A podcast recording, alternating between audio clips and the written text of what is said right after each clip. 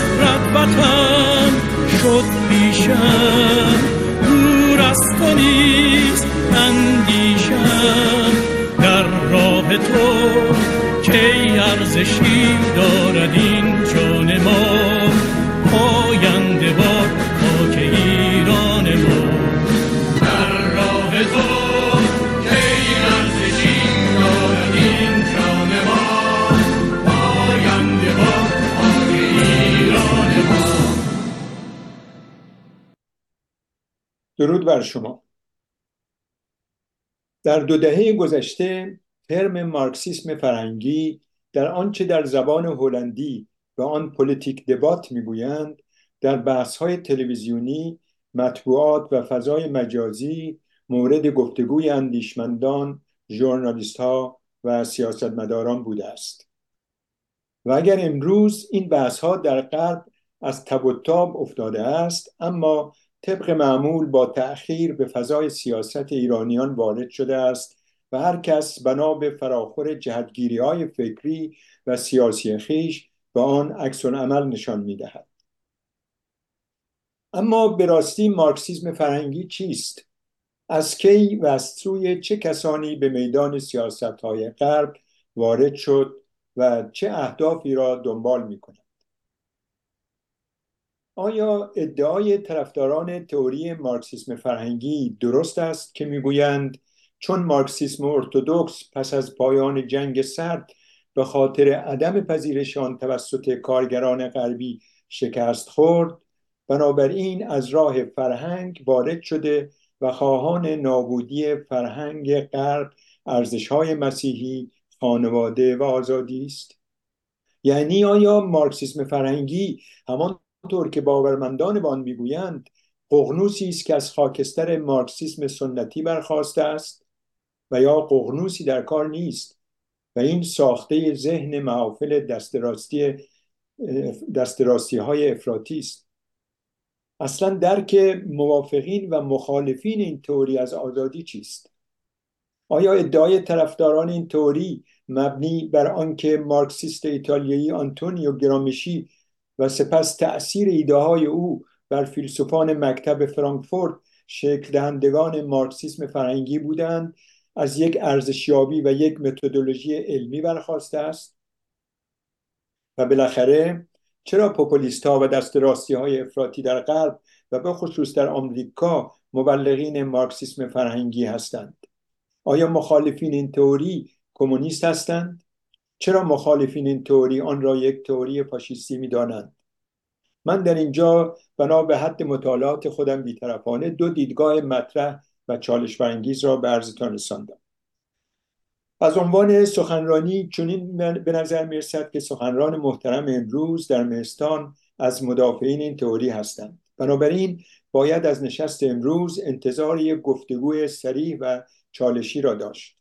امیدوارم گفتگوهای امروز در مهستان هرچند اندک اما کورسویی باشد به سوی فهم مفاهیم و پرنسیپ های دموکراسی و در خدمت ایران آزاد و دموکرات در آینده نچندان دور. موضوع سخنرانی امروز ریشه های مارکسیزم فرهنگی تفاوت آن با مارکسیزم کلاسیک و پیامدهای آن هم در غرب و هم نسخه تقلیدی آن در جامعه ایران می باشد و سخنران مهستان جناب آقای شیروان فشندی هستند. طبق معمول رزومه ایشون رو به طور مختصر به عرض میرسونم. ایشون قبلا هم مهمان ما در مهستان بودند.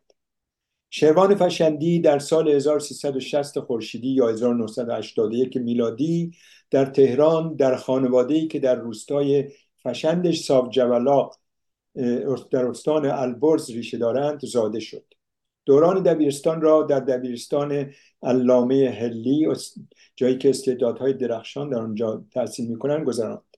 در سال 1999 میلادی در المپیاد جهانی فیزیک مدال طلا را برای تیم ایران به دست آورد. سپس در دانشگاه صنعتی آریامر یا شریف امروزی در رشته مهندسی برق تحصیل کرد و در سال 2003 از دانشگاه آریامر فارغ التحصیل شد. او با بورس, بورس و ویزای دانشجویی به کشور کانادا مهاجرت کرد. دوره کارشناسی ارشد و دکترا را در رشته مهندسی و کامپیوتر در سالهای 2005 و 2011 به پایان رساند. در دوره کارشناسی ارشد اختراعی در مخابرات بیسیم به ثبت رساند. در دو سال پایانی دوره دکترا در دانشگاه واترلو به رشته اقتصاد و امور مالی یا finance علاقمند شد و پس از دوره دکترا در بانک های بزرگ کانادا و نیویورک به عنوان مدیر سنجش سنجش ریسک به کار مشغول شد. او اینک به عنوان مشاور مدیران بانک های آمریکایی و کانادایی فعالیت می کند شروان پشندی در حزب محافظه کار یعنی راست میانه کانادا فعال بوده است. او هم اکنون عضو هیئت مدیره سازمان لیبرتی ایرانیان آمریکا برای آزادی است که در سال 2020 برای مبارزه با لابی های جمهوری اسلامی به ویژه نایاک ناپاک تشکیل شده است. پس از شنیدن سخنان آقای فشندی در بخش اول نشست که می توان تا یک ساعت بیانجامد دوستان و هموندان در داخل و بیرون از این تالار برای پرسشا و سخنران و سخنان و یا اظهار نظرانشان وقت می‌گیرند. پرسشا و نظرات مخاطبان مهستان بیرون از این اتاق نیز از طریق هم از طریق پیامگیر مهستان بر روی تلگرام سیگنال و واتساپ ایمیل مهستان یوتیوب مهستان و هم به وسیله تلفن به ما می‌رسد. هموطنان ما می توانند با این شماره تماس بگیرند. دو صفر چهل و نو صد و پنجاه و دو صد و هفتاد و هشت هفتصد و بیست و یک چهل و پنج. تکرار می‌کنم. دو صفر چهل و نو صد و پنجاه و دو صد و هفتاد و هشت هفتصد و بیست و یک چهل و پنج. این شماره در پوسترهای مستان نیز آمده. تماس دوستان در بیرون از این سالن هم با هماهنگی هموند گرامی آقای شمس الدین دارابی به اینجا منتقل خواهد شد. این نشست به طور زنده از تلویزیون میهن تیوی و از طریق رسانه های اینترنتی که عرض شد پخش می شود جناب پشندی به مهستان سکولار دموکرات های ایران خوش آمدین. میکروفون در اختیار شماست. بفرمایید. درود بر شما و همه حضار و بینندگان برنامه. سپاس از این فرصتی که فراهم آوردید. اجازه بدید من چند تا اسلاید آماده کردم. گمان کنم که بهتر باشه اون اسلاید ها رو به اشتراک بگذارم. گمان کنم همه روی صفحه می‌تونید ببینید. بعد خب سخن سخنرانی موضوع امروزمون در مورد مارکسیسم فرهنگی ریشه ها و پیامدهای اون در در غرب و همچنین یعنی بخش نخست در واقع ریشه ها و تاریخ و ریشه های فلسفی مارکسیسم فرهنگی است. بخش دو پیامدهای مارکسیسم فرهنگی در خود غرب هست. بخش سه پیامدهای احتمالی مارکسیسم فرهنگی در ایران چون در ایران کم و بیش میشه گفت تازه تر هست. حالا نه اینکه هیچ آشنایی باش وجود نداره در دانشکده های علوم انسانی بیگمان آشنایی وجود داره ولی در سطح جامعه و تاثیراتش میشه گفت کمتر. خب بخش نخست بریم به تاریخچه و های فلسفی مارکسیسم فرهنگی بپردازیم من نخست سپاسگزاری کنم از مجری برنامه که پرسش های خوب و چالش برانگیز رو مطرح کردن. می‌دونید که اصولا یکی از راه های دم دستی و ساده رد کردن یک تئوری این هست یک کاریکاتوری از اون ساخته بشه بعد اون کاریکاتور رد بشه. اصطلاحا استرومن فالسی بهش میگن در زبان انگلیسی یا مغلطه حمله به مثلا پهلوان حمله در فارسی ترجمه کردم مثلا اینکه تئوری مارکس فرهنگی بر این باوره که منتقدان در واقع منتقدان مارکسیسم فرهنگی با این باورن که مثلا پس از اینکه مارکسیسم کلاسیک در دهه 80 و 90 میلادی شکست خورد رو شورای هم پاشید بعد مثلا مارکسیسم فرهنگی وارد شد. در صورت که اصلا چنین نیست.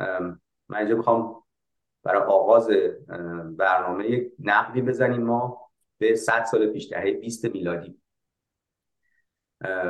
یا به عبارت دقیق تر یکم پیش از دهه 20 میلادی سال مثلا 1914 تا 1918 که جنگ جهانی نخست آغاز شد و در این جنگ جهانی نخست خب اتفاقات بزرگی پدید آمد رخ داد.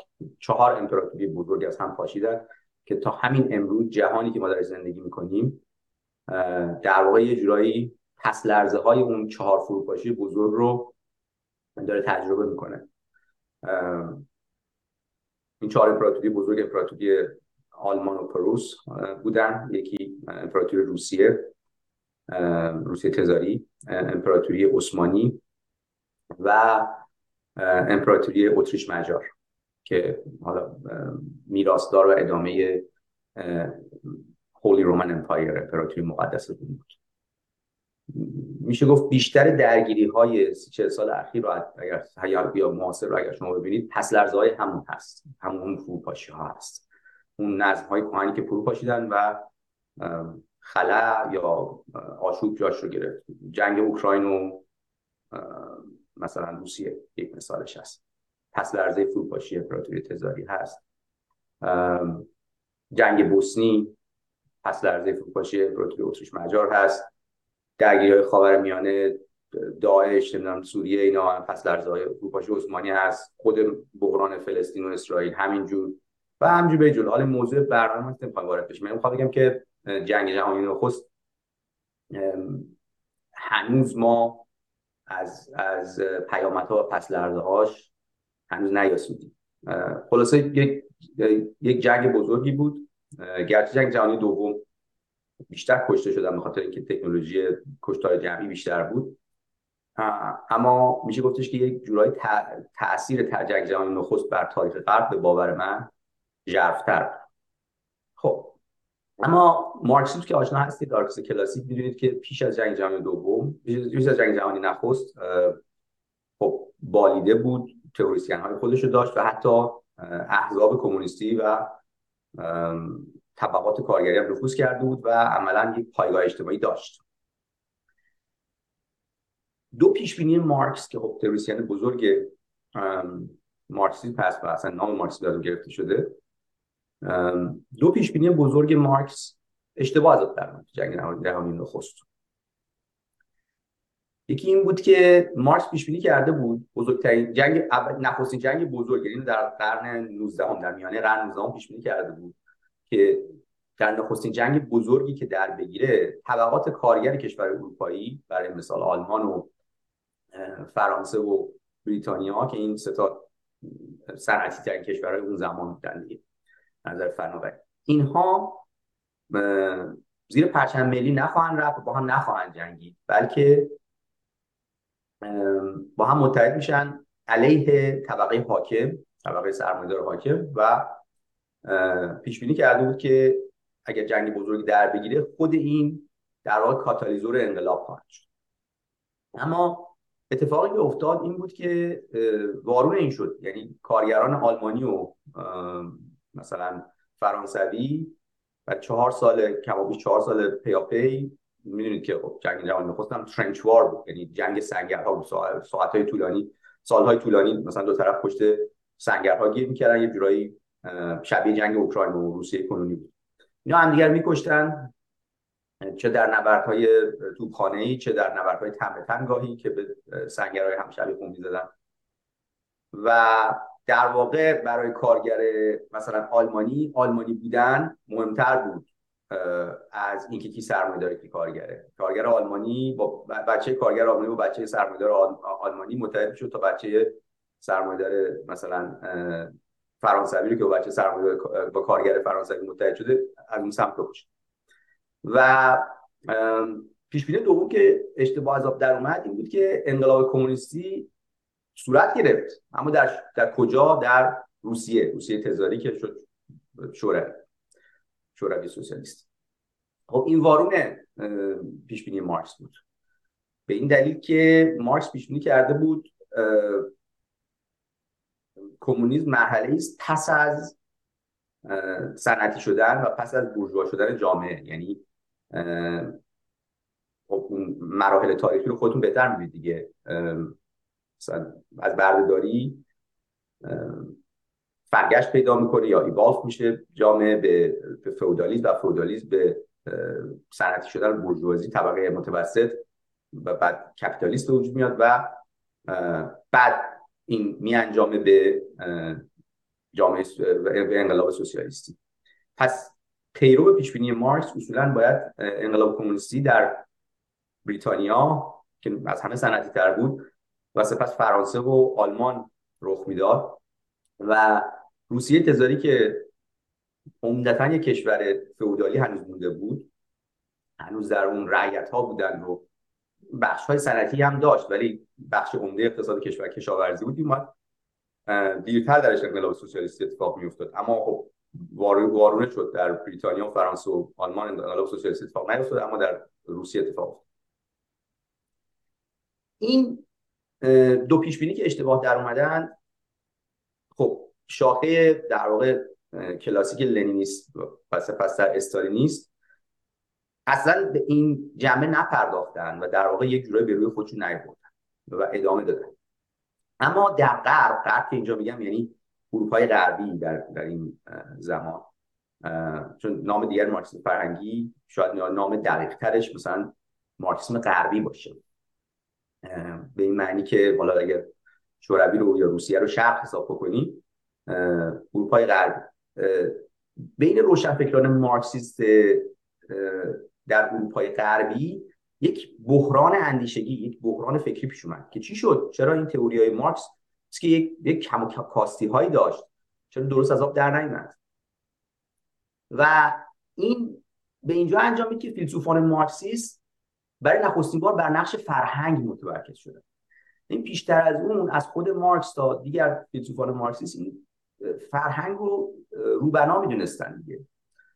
با اون تقسیم بندی آشنا هستید. ببینید در سمت چپ اینجا نمایش میدم. از دیدگاه مارکسیستی یک زیربنا داریم که هست وسایل تولید ابزار فناوری کارخونه زمین مواد اولیه نمی‌دونم معادن غیره. و روابط تولید. روابط تولید مثلا بردهداری بورژوازی خورده بورژوازی مالکیت خصوصی باشه سرمایه کالا چجوری تقسیم بشه پروتایا رومان و غیره. بعد یک روبنا داریم که مثلا حقوق رسانه ها حقوق قوانین منظورم. خود سیاست اخلاق سنت ها دین فرهنگ نمی‌دونم حتی باورهای فلسفی و ایدئولوژی همه اینها روبنا هستن. جنبه های گوناگون روبنا هستن. مارکس ادعا نمی‌کنه که این همه به کل بی ارزشن چنین نیست. این یه تصور کاریکاتوری از باورهای مارکس. ولی با بر این باوره که زیربنا اصالت داره اصطلاحا و تعیین کننده است. این رویه ها یا لایه های گوناگون روبنا که اخلاق و سیاست و ایدئولوژی و فرهنگ و رسم و رسوم و غیره باشن اینها خواسته ناخواسته از سوی زیربنا شکل ای میشن. فیلسوفان مارکسیست برخیشون اونایی که عمدتا ساکن اروپای غربی بودن اینا برای نخستین بار برای به این میشه گفت ارتودکسی یا جزمیت مثلا مارکسی شک کردن. گفتن شاید این جنبه هایی از فرهنگ دست کم شاید به اندازه روابط تولید مهم باشه. ما مثلا ازش قافل بوده باشیم شاید. بعد مثلا پرسش های روبرو شدن که آقا چین کارگرا در جنگ جهانی نخست چرا به وارون منافع طبقاتی خودشون عمل کردن؟ چون از دید مارکسیستی منافع طبقاتیشون بود که کارگر آلمانی و نمی‌دونم مثلا فرانسوی با هم متحد بشن علیه سرمایه‌دار هر دو کشور. چه این کاری نکردن. گفتن خب چون اینا آگاهی طبقاتی نداشتن. حالا در اون چارچوب مارکسیسم داره نگاه می‌کنیم دیگه. اینا مثلا پرسشایی است که گرامشی مطرح کرد.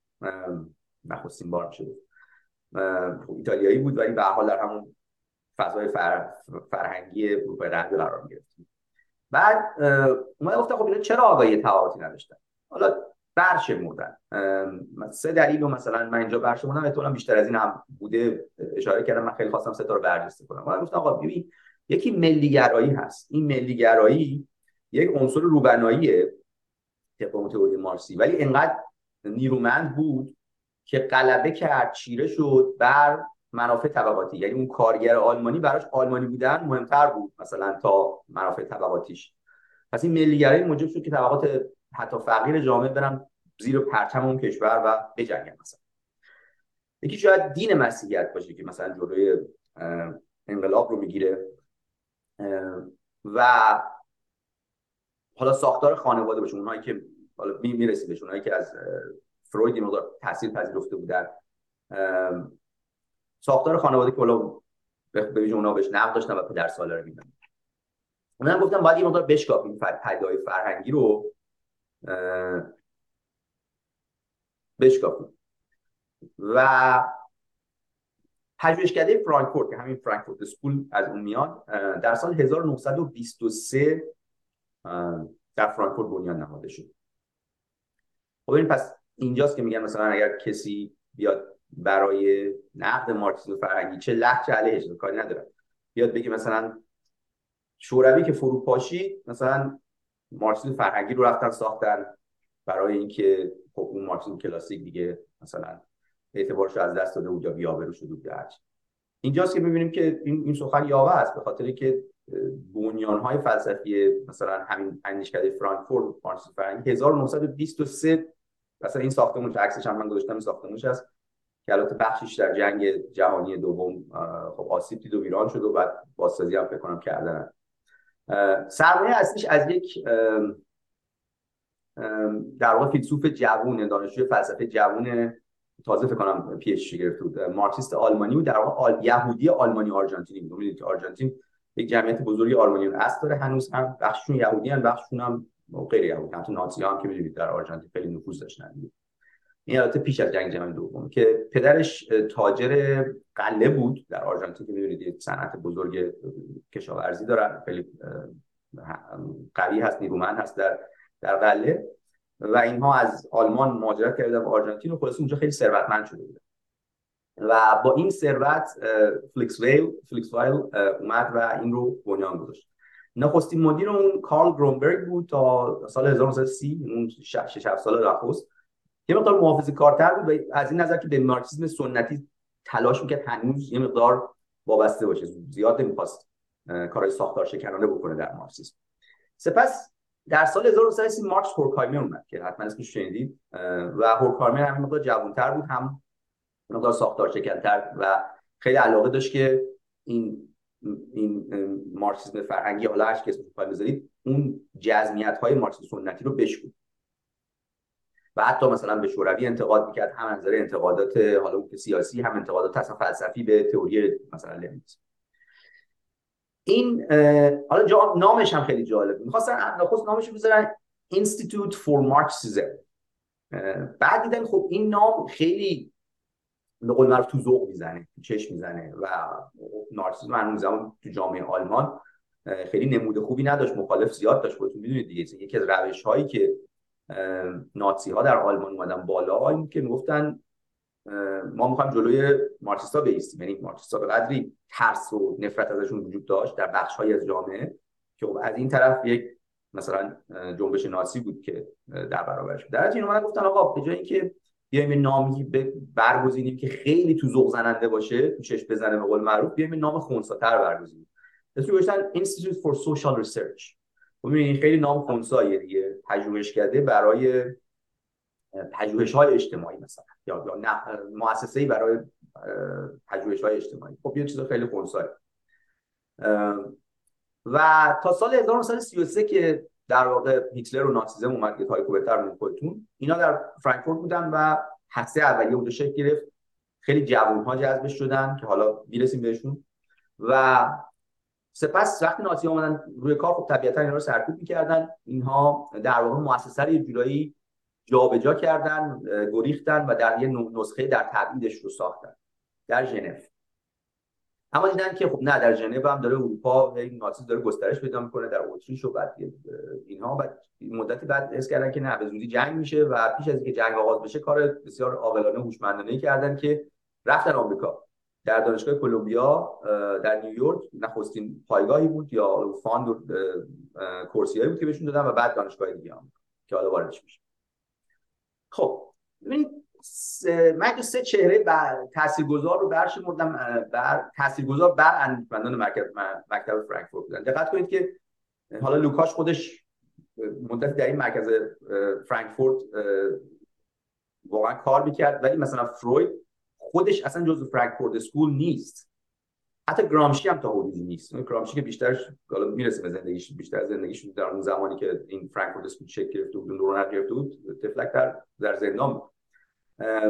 اینها تاثیرگذار بر اندیشمندان مکتب فرانکفورت هستن. انتونی گرامشی خب نماینده مجلس شد در در ایتالیا در آغاز دهه 20 و رهبر حزب کمونیست ایتالیا بود. این پیش از اینه که موسولینی بیاد روی کار. و نظریه کالچرال هژمونی یا چیرگی فرهنگی رو مطرح کرد برای نخستین بار. اومد گفت این طبقه سرمایه داره و بورژوا طبقه حاکم در واقع دیدگاه مارکسیستی این فقط با زور برهنه و مسلحه و اینا سر کار نیست. این بر از از فرهنگ و ایدئولوژی های در واقع همون روبنا یا فرهنگی استفاده می‌کنه برای قدرت خودش رو حفظ بکنه و استوار بکنه. به زبون حالا امروزی بخوایم بگیم سافت پاور استفاده می‌کنه. همش بروت فورس یا زور برهنه نیست. بعد مخالفت های با جبگرایی ماتریالیستی اقتصادی مارکس مطرح کرد که خب بین مارکسیست این خیلی ساختار شکرانه بود خیلی نوآورانه بود. یک جورایی مثلا نظرات گرامشی در خود شوروی این مثلا کفرآمیز به نظر رسید در همون چارچوب جزمیت جزمیت مثلا لنینیستی و سپس در استالینیستی. کلا یک من کلی بگم عرض کنم که این مارکسیست های غربی اروپای غربی یا که بعد مارکسیسم فرهنگی رو ساختن اینها چون از این جامعه باسوادتر میشه گفت از نظر فرهنگی پیشرفته تر و بنیان و بنیان فلسفی نیرومندتر میبدن نسبت به روسیه. نسبت به مثلا اون مارکسیزم روسیه لنینیستی استالینیستی خیلی میشه گفت ذهن بازتری داشتن اوپن مایندد تر بودن یه جورایی. طبع فلسفی بیشتری داشتن. بیشتر روشن فکر دست قلم بودن به زبان ساده. اون روسیه مثلا شما حتی اگه مثلا یه اندیشمند مارکسیسم هم بود یه خورده چون و چرا در مثلا اون جزمیت های استالینیستی لنینیستی می‌کرد خب سر و کارش با گولاک میافتاد. میگه به خودتون بهتر به در دهه مثلا سی میلادی که یه اوج سرکوب های استالین. ولی در غرب اینها چون در اون خب چند دلیل داشته که اینکه میگم ریشه های فرهنگی و فلسفی میشه گفت غنی تری داشتن. و سپس اینکه خب در یه فضای جامعه لیبرال دموکراتیک میزیستن. درسته حالا خودشون ممکن مارکسیست بودن ولی در اون فضا میزیستن و آزادی بیان بیشتری داشتن. می‌تونستن با هم مخالفت بکنن. کسی به قول معروف تکفیر نمی‌شد به گولاک فرستاده نمی‌شد. خب دومین چهره تحصیل گذار زیگموند فروید بود که خودتون آشنا هستید. روانکاو و فیلسوف بزرگ اتریشی. خود این شخص عرض کردم نباید اشتباه کنیم خودش جزء مرک... اندیشمندان اندیشمندان مکتب فرانکفورت حساب نمیشه ولی تاثیرات بسیاری گذاشت. تأکیدی که مثلا بر نقش نیروی جنسی سرکوب شده می‌کرد. تاثیر گذاشت بر هورکهایمر بر آدورنو بر مارکوزه.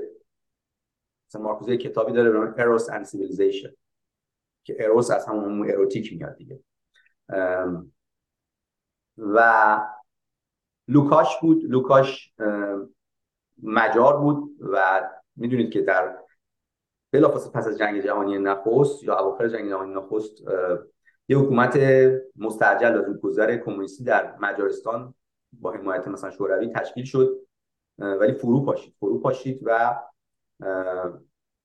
خب ضد کمونیستا سر کار اومدن تا دهه 23 میلادی و حتی جنگ جهانی دوم متحد هیتلر بودن که بعد شکست خورد و بعد دوباره با حمایت ارتش سرخ مثلا کمونیستا اومدن مجارستان روی کار. این لوکاش تو همون دولت مستجل کمونیستی شش ماهه یک ساله اونجا وزیر فرهنگ حکومت شورایی سوویت مجارستان شد. و کتاب تاریخ آگاهی طبقاتی رو نوشت. یه جورایی لوکاش رو حالا تئوریسین یا آغازگر وستر مارکسیزم می‌دونن. و تحصیل هگل بر مارکس خیلی تاکید داشت. حالا وارد همه تئوریش نمی‌خوام بشیم. و لوکاش پس از اینکه خب اون حکومت کمونیستی گریخت در فروپاشی در مجارستان گریخت و اتفاقا در آلمان بود. مدتی در خود همین در خود همین مکتب فرانکفورت یعنی فرانکفورت کار می‌کرد و کار توجهشی می‌کرد. خب دو تا از پیشتازان مکتب فرانکفورت مکس هورکهایمر بود که عرض کردم دومین مدیر پژوهشکده فرانکفورت بود و هم هوشیاری هورکهایمر بود که این مؤسسه رو نخست به ژنو برد در تبعید و سپس پیش از این جنگ آغاز بشه شم سیاسی و قوی داشت و می‌فهمید که اروپا دیگه جای امنی نیست و برد نیویورک. و از بنیانگذاران هم critical theory حساب میشه. که حالا به critical theory هم می‌رسیم.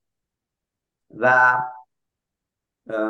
میشه گفتش که حالا شاگرد یا protégé هورکایمر آدورنو بود که نخست خیلی کار سیاسی اصلا نمی‌کرد. این پژوهشگر هنر آوانگارد و هنرهای بدوی و بومی بود و کلا منتقد هنری بود.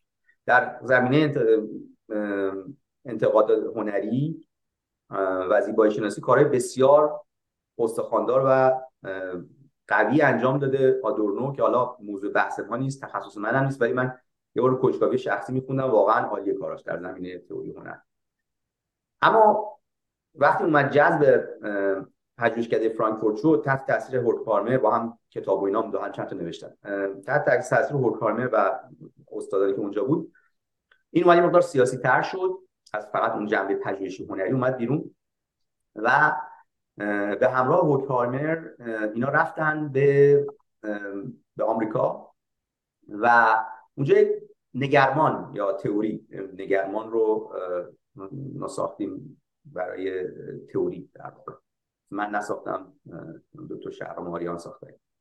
درباره شخصیت استبداد پسند یا اتوریتریان پرسونالیتی یه همچین نگرمانی ساخت که خلاصش به زبان خیلی آمیانه بخوام بگم این بود که چنین نبود که حالا مثلا یه هیتلری بیاد یا یک موسولینی بیاد و مردم رو فریب بده. در خود اون جوامعی که اینها روی کار اومدند یک عناصر و علمان های فرهنگی وجود داشت که اینها وقتی یک شخص مستبد و اتوریتریت می‌دیدن خوششون میومد به زبان ساده ذوق می‌کردن یا دهنشون آب میافتاد. و این عامل محبوبیت مثلا یکی مثل موسولینی یا هیتلر میشه در واقع میگفتش که اون فرهنگ غربی در خودش یک عناصری داره که موجب میشه شخص به دنیا که میاد شکل که می‌گیره شخصیتش استبداد پسندی درش خوب بگیره. بعد بعدا که حالا یک مثلا یک شخصیت مثلا رهبر فرهمنده نمی‌دونم مستبدی شبیه هیتلر می‌بینه بعدا مصداقش رو می‌بینه و خوشش میاد. بعد این در آمریکا که اومد اومد در پس از جنگ جهانی دوم یا مقارن جنگ جهانی دوم اومد همین نقدها رو در آمریکا هم انجام داد. یعنی جالب بود که خود آمریکا خب خود ایشون پناهنده شد پناهنده سیاسی بود جوری به آمریکا دیگه از دست نازی‌ها فرار کرد و آمریکا هم چند هزار کشته داد و با آلمان نازی جنگید و آلمان نازی رو عملا شکست خب می‌دونی که بدون اگر آمریکا وارد جنگ نمی‌شد از شوروی حمایت نمی‌کرد و از بریتانیا حمایت نمی‌کرد احتمالاً شاید اصلا نتیجه جنگ جور دیگه ای فرجام می‌خورد و بدون شک آمریکا در جنگ جهانی دوم دشمن نازیا بود. ولی آدورنو اومد در واقع خود جامعه آمریکا هم مستعد ناتسیزمه یعنی فرهنگ سنتی آمریکا هم همون عناصر آتوریتریان داره و اومد حتی اینو سعی کرد که کوانتیفای بکنه. مثلا سعی کرد اینو به صورت کمی اندازه گیری بکنی. یک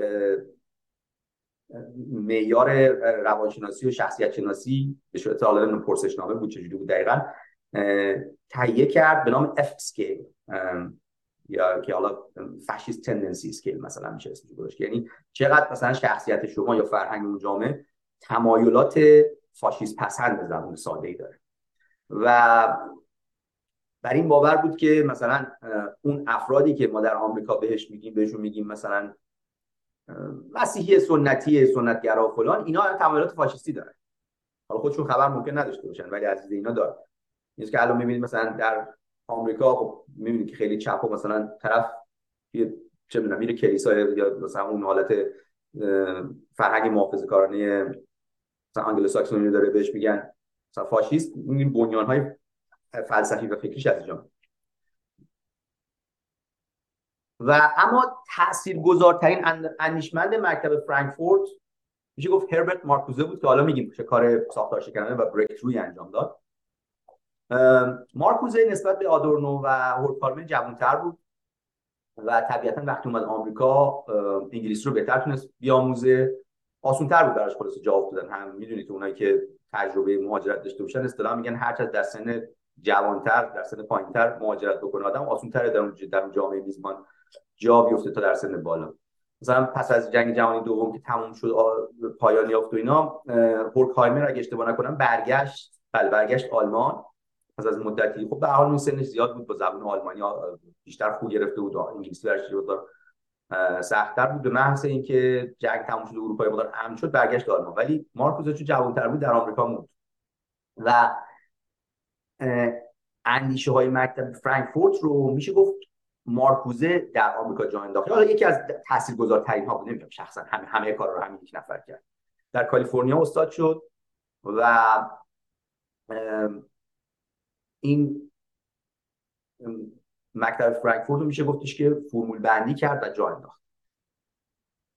دو سه تا دستاورد و نگرمان سازی بزرگ انجام داد که می‌رسیم. یکیش این بود که مقاله معروف داره repressive versus liberating tolerance یعنی رواداری من گفت آقا دو نوع رواداری یه جور رواداری هست که خود این رواداری می‌تونه سرکوبگر باشه یه ذره تناقض اکسیمورون یعنی چی؟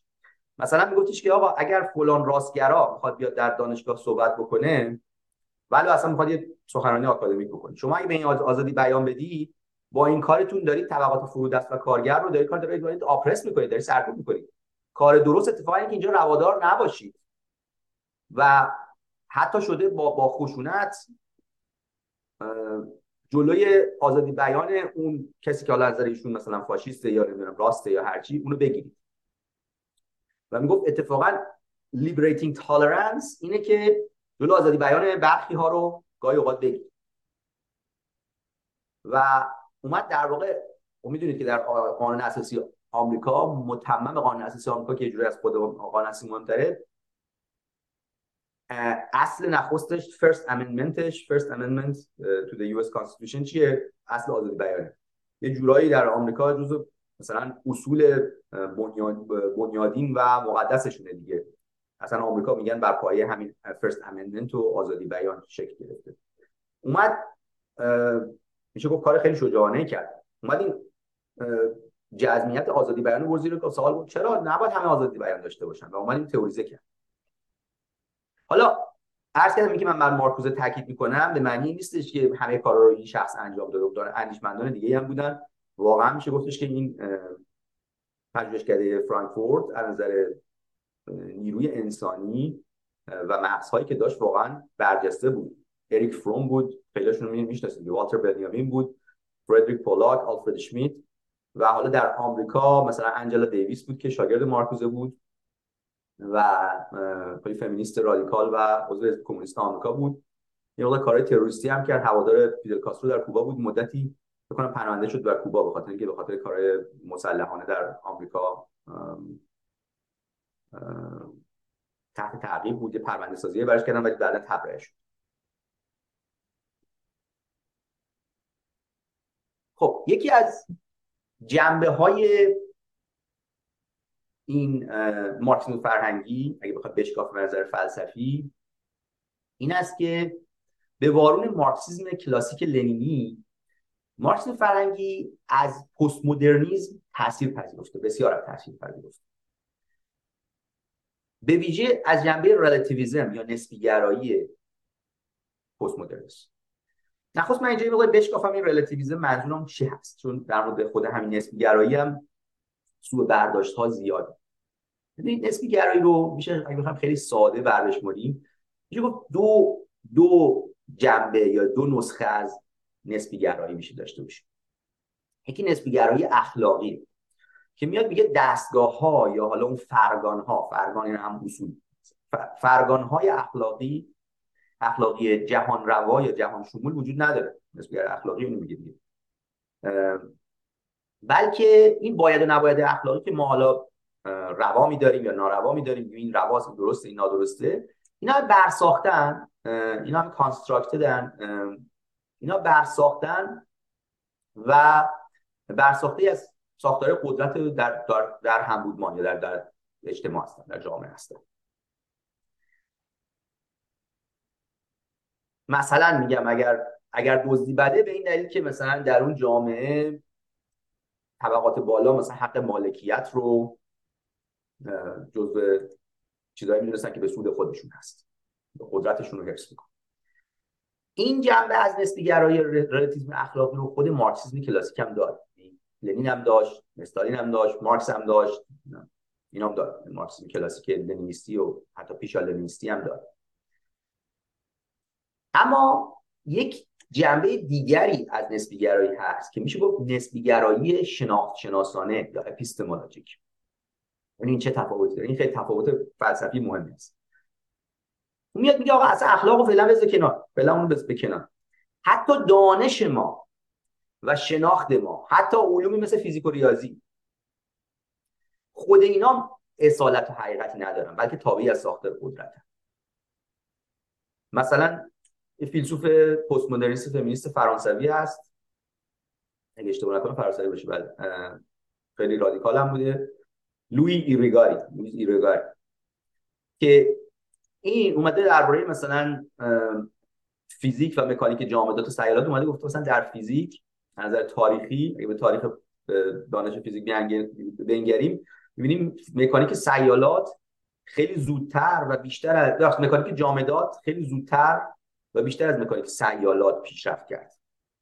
مثلا قوانین نیوتن و اینا اول کار همش برای مکانیک جامدات بود. بعدها اومدن مثلا معادله استوکس و نمی‌دونم اینا رو تونستن حل بکنن و مثلا مکانیک سیال تا اون پیشرفت کرد. هنوزم که هنوزه اونایی که حالا تو رشته مکانیک کار کردن یه جورایی می‌دونن که یه جورایی مکانیک جامدات هم جلوتره میشه گفت نسبت مکانیک سیالات. اومد گفتش که این دلیلش این نبوده که واقعا مکانیک مثلا جامدات آسون تر از مکانیک سیالات سخت تره بلکه دلیلش این بوده که جامدات با مردانگی اسوسیت شدن و سیالات با زنانگی. و چون جامعه مرد سالار بوده به این دلیل فیزیک مکانیک جامدات پیشرفت کرده و مکانیک سیالات کمتر پیشرفت کرده خب به زبان ساده کلورالی این چی میشه؟ کلورالی تو ریاضیات میگن یعنی یه نتیجه ای که از یه از یه حکم از یه قضیه ای از یک تئورمی بلافاصله نتیجه میشه. کلورالیش میشه که اگر پس جامعه مثلا مرسالار نبود مثلا جامعه فمینیستی بود یا هرچی ممکن بود که مکانیک سایت سیالات زودتر پیشرفت بکنه از مکانیک جامعه. یعنی می‌خوام بگم این این فیلسوفای پست مدرنیسم فقط نسبیگرایی اخلاقی نیست که بهش باور دارن بلکه نسبیگرایی شناختن حتی در مورد علوم تجربی رو هم باور دارن. در این مورد خیلی کار شده مثلا معروف ترینشون نظریه یا آزمایش سوکال هست که یک فیزیکدانی بود اومد برای در واقع جورایی ترول کردن یا دست انداختن این پست مدرنیست ها اومد یک مقاله نوشت من اگه اینو بتونم پیدا بکنم. سوکال افیر اگر سرچ بکنید. یک مقاله نوشت و در اواخر دهه 90 بود اوایل دهه اول سال دو اواخر در 90 اول 2000 که اسم مقالش این بود Transgress, Transgressing the Boundaries. یعنی فراتر رفتن از مرزها. Towards a transformative hermeneutics of quantum gravity. به سوی یک هرمنوتیک دگرگون ساز از از گرانش کوانتومی. و وانمود کرد که این مثلا یک مقاله فیزیک به هم آمیخته با پست مدرنیسم هدفش و کل مقاله عملا فقط یه سری ورد سالاد یعنی یه سالادی از کلمات بود. یه سری کلمات قلمبه سلمبه رو به هم چسبونده بود. برای اینکه هدفش این که به پست مدرنیستا ثابت بکنه آقا شما هیچی نمی‌فهمید. دست کم از فیزیک هیچی نمی‌فهمید. و عملا برای شرمنده کردن یا شرم دادن یا خجالت کردنشون این استاد فیزیک دانشگاه نیویورک بود. و همچنین دانشگاه لندن.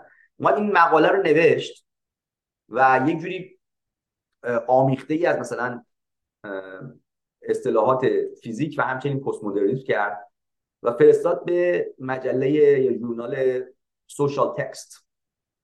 که مخصوص کالچرال استادیز بود و خیلی تمایلات مثلا پست مدرنیست داشتن و همچنین یه ذره میشه گفت مارکسیسم به فارسی فرهنگی هم تمایل داشتن. این, جورنال.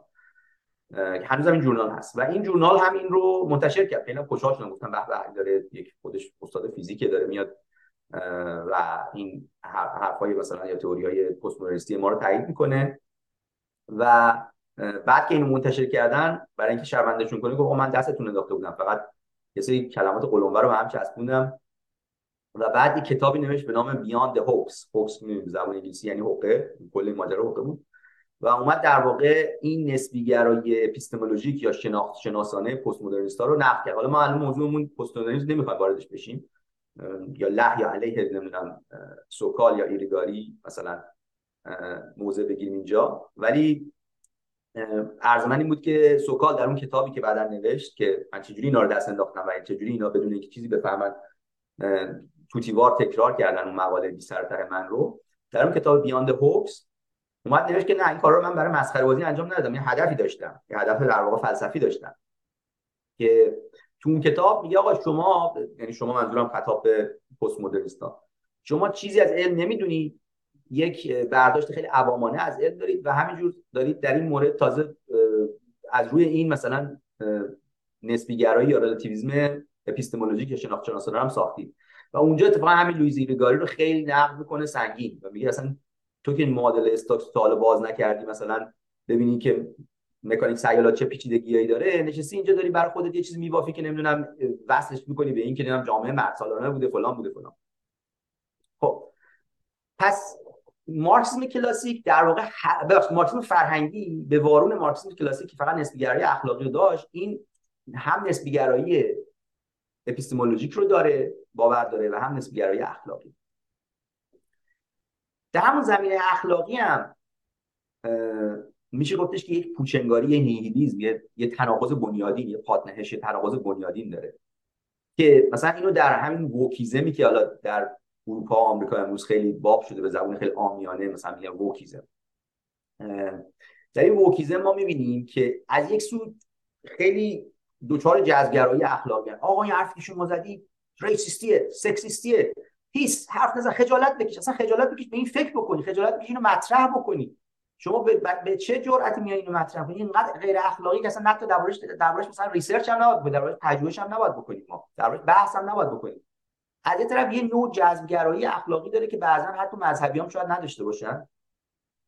بعد همزمان باور به نسبیگرایی اخلاقی هم داره. آقا شما که دین رو که قبول ندارید اخلاق مطلق مثلا امانوئل کانتی و این امثال هم, هم که قبول نداری که بگی آقا مثلا به صورت فلسفی مثلا و از روی اصول موضوعه از روی axiomatic مثلا میام اخلاق بزنم همه چی هم به نظر نسبیگرایی اخلاقیه. وقتی میام بهت میگم آقا فلان قبیله داره آدمخواری می‌کنه. آیا بده یا خوبه؟ میگی باید ببینیم اون قبیله در در چارچوب اون قبیله آیا آدمخواری خوبه یا بده. مطلق بد یا خوب نیست.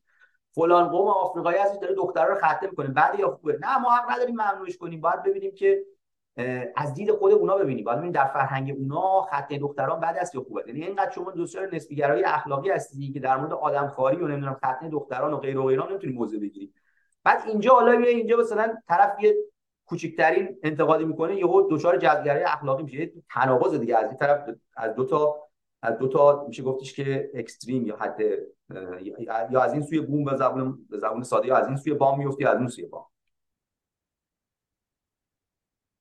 خب حالا ببینیم ببینیم که این پرسش بنیادینی که دهه سی میلادی اورتهایمر مطرح کرد که عرض کردم دومین مدیر همین پژوهشکده فرانکفورت بود و مغزهای بزرگی روی این کار کردن.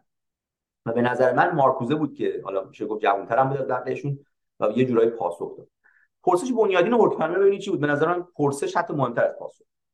پرسش بنیادین هورکهایمر این بود که آقا این انقلابی که شما دنبالش هستید انقلاب والا مثلا مارکسیسم یا هر چی خواهد ساختار شکنی بکنه این انقلابه نیروی محرکش چه خواهد بود؟ چه کسی نیروی محرکش؟ کدوم طبقه اجتماعی به زبان حالا مارکسیست بگیم قرار نیرو محرکه انقلاب شما باشه؟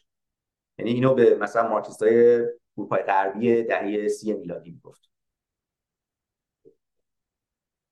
چون تو مارکسیسم سنتی میومدن می‌گفتن آقا ببین ساختار اینجوریه. یه capitalist یه طبقه capitalist این بالا وجود داره. یه طبقه بورژوا لایه پایینترش هست وجود داره که یه جورای متحد مثلا طبقه کپیتالیسته. در در تئوری مارکسیسم اینا هم تفاوت دارن این سه تا طبقه خودشون. خودشون یه هایرارکی دارن. ولی اگه یادتون باشه مثلا همین چپیا و توده یا مثلا به تحقیق می‌خواستن بگن آقا برو حرف نزن بچه بورژوا.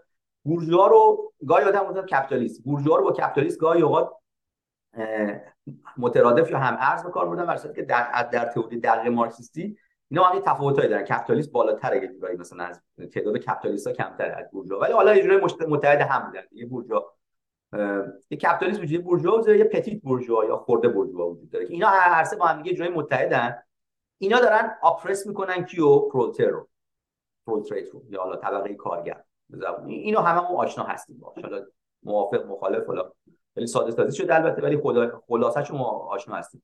که بعد میاد میگه در تئوری مارکسیسم سنتی میاد میگه چی؟ میاد میگه نیروی محرکی انقلاب اینه. این این, پروتریت اگه شما بتونید یه بخشی همشون هم یه بخشیشون از اینا رو آگاهی طبقات درشون ایجاد بکنی اینها رو بکنی موتور انقلاب اینا میرن این ساختار رو عمل کلا به هم میریزن و مثلا اون چیزی که یعنی این انجام داد یا مثلا ماو در در چین انجام داد خیلی کشور این, این چیزی که دنبالش در آمریکا و اروپای غربی هورکایمر اومد اینو مطرح کرد که ببینید ببینید در آمریکا دهه 40 و 50 میلادی دیگه این خیلی مسجل شد. من گفتم آقا این طبقه کارگری که شما انقدر سنگشو داری به چین سینه می‌زنی و می‌خواد تازه نیروی محرکی انقلاب شما بشه این الان اومده رفته عضو یونیون شده عضو اتحادیه کارگری شده. مثلا خب آمریکا می‌دونید خیلی زمان دهه 50 میلادی صنعتی بود دیگه. ببینید ثروتمندترین شهر آمریکا از نظر درآمد سرانه در دهه 50 میلادی نیویورک نبود لس آنجلس هم نبود واشنگتن هم نبود شیکاگو هم نبود. بلکه کجا بود؟ دیترویت بود. چرا؟ دیترویت مرکز صنعت فولاد و ماشین سازی آمریکاست می‌خوام بگم انقدر اون زمان مثلا شما کارگر جی ام اگر بودی شما نوعی مثلا کارگر جی ام بودی با تحصیلات مثلا دیپلم دبیرستان. یه سطح مثلا متوسط به بالای زندگی می‌تونست داشته باشی. خلاصه هورکهایمر و شاگردانش اومدن گفتن آقا جان این نیروی محرک انقلاب شما می‌خواد کی باشه؟ شما تا حالا می‌گفت نیروی محرک انقلاب شما می‌خواد کارگر باشه اون کارگری که شما داری سنگش به سینه می‌ذاری می‌خوای باش انقلاب بکنی اون اومده رفته تو جی ام داره کار می‌کنه. عضو یونیون هم شده. یه حقوق بالایی هم داره. یه خونه قسطی هم خرید داره الان قسط وامش مورتگیج به قول انگلیسی داره. قسط وامش رو میده. یه ماشین قسطی هم خریده از کارخونه گرفته داره مثلا قسط اون رو میده. دو سه تا بچه و اینام داره. اون الان خودش خورده بورژواست. اون کارگره خودش الان خورده بورژواست اگه بورژوا نشده باشه. تازه احتمال داره مثلا پسر دخترش هم بفرسته برن پزشکی اینا اونا دیگه قشنگ بورژوا میشه از این برای شما انقلابی و انقلاب کن در نمیاد. حالا در ایرانش اگه نسخه ایرانیشو بخوایم ببینیم اگه دقت بکنید خود محمد رضا شاه فقید و اون طبقه حاکم پیش از انقلاب هم همین مشابه اینو می‌خواستن در ایران بسازن. یعنی مثلا پیش از انقلاب اونایی که سنشون می‌رسه. یادشون هستی که مثلا یک شخصی که دیپلم دبیرستان داشت اگه می‌رفت کارمند کارگر مثلا ایران ناسیونال اون زمان ایران خودرو الان شده. اگه ایران ناس... کارمند ایران ناسیونال می‌شد کم کم دیگه کارگر به اون معنی که هیچ چیزی جز زنجیرهای خود برای از دست دادن نداشته باشد دیگه نبود. می‌رفت یه خونه قسطی می‌خرید یا خود کارخونه بهش می‌داد یا نمی‌دونم یه ماشین پیکان اون موقع می‌دادن پیکانایی که به کارمندا می‌دادن و کم کم می‌شد خورده بورژوا و ایده مثلا ایده شاه و به سازمان برنامه بودجه و اون برنامه‌ریزی دهه 40 و 50 میلادی شمسی هم این بود که آره ما اگه بتونیم بخشی از کارگرا رو بکنیم طبقه خورده بورژوا اینا دیگه نمیرن نیرو محرک انقلاب بشن. حالا دیگه اسلامگرایی و همش معادلات به هم ریخت بحث ما نیست. خب اینا فهمیدن پس از این طبقه کارگری که خودش رفته خورده بورژوا شده نیروی محرک انقلاب در نمیاد در نمیاد پاسخ هربرت مارکوزه چی بود؟ وات ببینید. اصلا اون آپریشن یک بودی مارکسیسم سنتی رو که این فقط این طبقات بالا از نظر اقتصادی به طبقات پایین از نظر اقتصادی یا اونایی که به زبان حال مارکسی ابزار تولید دستشونه به اونایی که ابزار تولید دستشون نیست و چیزی جز نیروی کار خود برای فروختن ندارن اینا رو آپرس می‌کنن یا سرکوب می‌کنن و این طبقه پایین هم چون چیزی جز زنجیرهای خود برای از دست دادن ندارن پس میرن انقلاب می‌کنن شما اینو ول کنید. این, جواب نمیده. این خیلی ساده ساده انگارانه است. شما بیاید برید ببینید آپریشن ها یا سرکوب هایی که صورت می‌گیره چند بعدیه مالتی دایمنشناله مثلا می‌گفت در جامعه آمریکای اون زمان دهه 50 میلادی یا 60 میلادی یا کلا الان غرب فرق اروپای غربی. من گفتم آقا ببینید مرد داره زن رو سرکوب می‌کنه. سیاه داره سفید سفید داره سیاه رو سرکوب می‌کنه. حالا الان میگن رنگین پوست حالا چون لاتینو و غیرم اومدن. اون زمان که خب خیلی رنگین پوست نداشتن فقط سیاه و سفید دگر جنسگرا داره homosexual رو سرکوب می‌کنه. حالا سرکوب می‌کنه نه به این معنی که هر روز هر دگر جنسگرایی با چوب میفته دنبال مثلا هر هم جنسگرایی و میاد مثلا کتکش می‌زنه یا نمی‌دونم سنگسارش می‌کنه آزارش میده. کلا سرکوب می‌کنه به این معنی که discriminate می‌کنه مثلا تبعیض می‌کنه علیهش. زبون حالا چیز تر ملایم تر بعد حالا اینو ادامه دادن بیشتر ساختن. اومدن گفتن فقط دگر جنسگرا دگر جنسگرا و هم جنسگرا هم نیست. ما یه اصطلاحی ساختم به نام سیس جندر مثلا این در زبان انگلیسی وجود نداشت. سیس جندر سیس یک پیشوند فکر کنم یونانی باشه یا لاتین باشه. به معنی کسی که هویت جنسیش با فیزیک بدنی و اعضای جنسیش مطابقه. مثلا اگه شما بدنتون اعضای جنسیتون مردونه است و می‌خواید و احساس کنید مرد هستید خب cisgender اگر هم اعضای جنسیتون زنونه است و زن هستید یا خودتون زن می‌دونید خب پس cisgender در برابر transgender در واقع اول transgender واژه transgender ساخته شد. بعد اومدن گفتن برای برای برعکس transgender که ما واژه نداریم. میگیم معمولی آدم معمولی. اومدن گفتن خب پس یه چیزی باید بسازیم. بعد cisgender بعد من گفتن که کلا من تو پرانتز بگم این کالچورال مارکسیستا به ویژه مکتب مکتب فرانکفورتیشون که یک شاخه از کالچورال مارکسیستا بودن اینا واقعا سخنوران خوبی هستن یعنی در در واژه سازی استادن انصافا من گفتم آره سیس هم داره ترنسجندر رو سرکوب می‌کنه. مسیحی تو جامعه غربی البته داره مسلمون رو سرکوب می‌کنه مثلا. اینکه الان میگن مهاجرا مسلمانایی که اومدن مهاجرا اینا خودشون oppressed ن اینا طبقه oppressed ن بعد اومدن حالا تا حتی از این بیشتر ساختن. حالا من جا نشد توی این صفحه بگنجونم. این سه نقطه رو برای همین گذاشتم. اومدن گفتن able-bodied یعنی آدمایی که معلولیت جسمی ندارن اونا ableist ن. بر بر وزن racist و sexist و نمی‌دونم homophobe و اینا ableist ساختن اونا دارن افرادی که معلولن رو سرکوب می‌کنن. و همینجور بری جلو. بعد پاسخ هربرت مارکوزه چی بود؟ پاسخ هربرت مارکوزه بود که این این این oppression تک بعدی رو ول کنیم این ساده سازی سازیه. ما باید بریم یک اتحادی یه ائتلاف یه کوالیشنی از این سرکوب شده هایی که در ابعاد گوناگون یا دست کم در یه جنبه ممکن سرکوب شده. مثلا ممکن این نفر زن باشه سفید پوست باشه مسیحی هم باشه اصلا ثروتمند هم باشه. ولی چون زنه داره سرکوب میشه. یکی دیگه ممکنه خیلی هم ثروتمند باشه ولی چون سیاهه داره سرکوب میشه. یکی دیگه ممکنه اصلا مردم باشه سفید پوست هم باشه مسیحی هم باشه خیلی هم ثروتمند باشه ولی چون گیه داره سرکوب میشه. ما باید بریم از همه اینای سرکوب شده ها که در ابعاد گوناگون به دلایل گوناگون دارن سرکوب میشن از اینا یک ائتلاف بسازیم یک کوالیشن بسازیم. این میشه نیرو محرکه انقلاب برام. یا حالا نیرو محرکه انقلاب هم نشه نیرو محرکه تغییر یا ساختار شکنی جامعه یا مثلا تغییر فرهنگی اساسی جامعه. میشه گفت انقلاب فرهنگی هر چی پایش این نیروی نیروی محرکه تغییر میشه. حالا اگه نیروی محرکه انقلاب هم نشه نیروی محرکه تغییر دست کم میشه. و انصافا وقتی ما میاندیشیم می‌بینیم خیلی هم بیراه نگفته دیگه. ببین الان ما می‌تونیم به صورت آماری بریم مثلا رأی های حزب دموکرات رو در آمریکا که حالا حزب چپ حساب میشه یا هر حزب چپی در اروپا رو ببینیم. اگه دقت بکنید ببینید اینجوری نیست که مثلا طبقه کارگر مثلا در آمریکا هست. اینجوری نیست که یه زمانی طبقه فقیر و کارگر می‌رفت مثلا به حزب دموکرات رای می‌داد. ما اتحادیه کارگری داریم اتحادیه به ما گفته یونیون ما گفته برید به حزب کارگر رای بدید حزب کار حزب به حزب مثلا دموکرات رای بدید در آمریکا یا در حزب بریتانیا مثلا لیبر پارتی حزب طبقه حزب کارگر رای بدید با این رای بدید.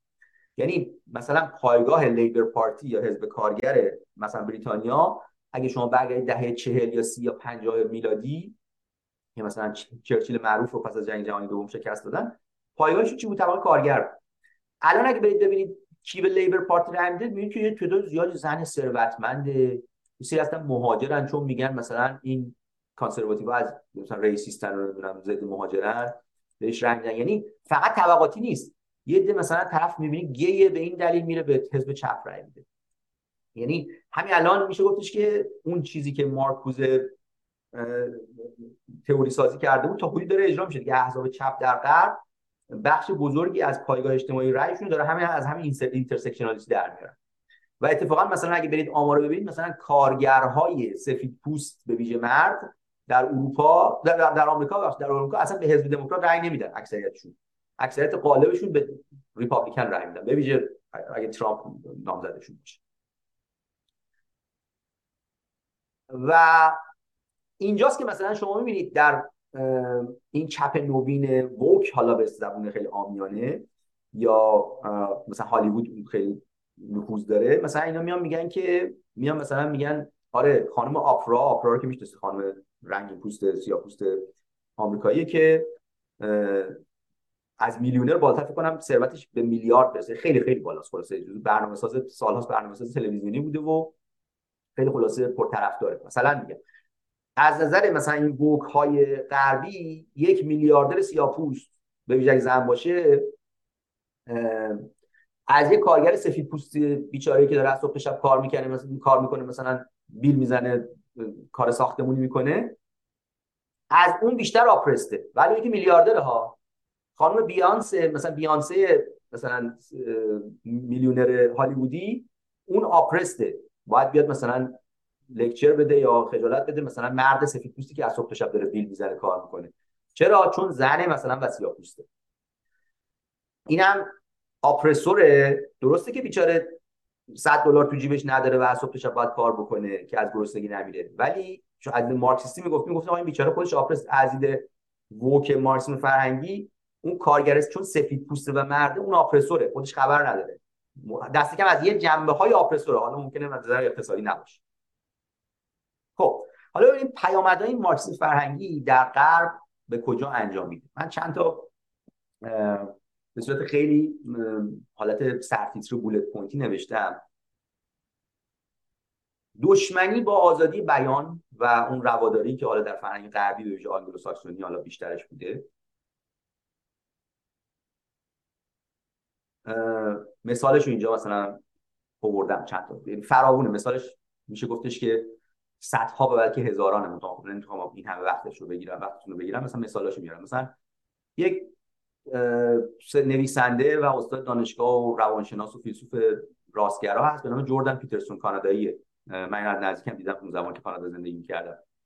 ولی الان در آمریکا هم خیلی پرطرفدار شده. نمی‌دونم اروپا هم طرفدار داشته حالا کاری نداریم مثلا این پردن جردن پیترسون چی میگه و عقایدش چی اصلا موضوع بحث ماست.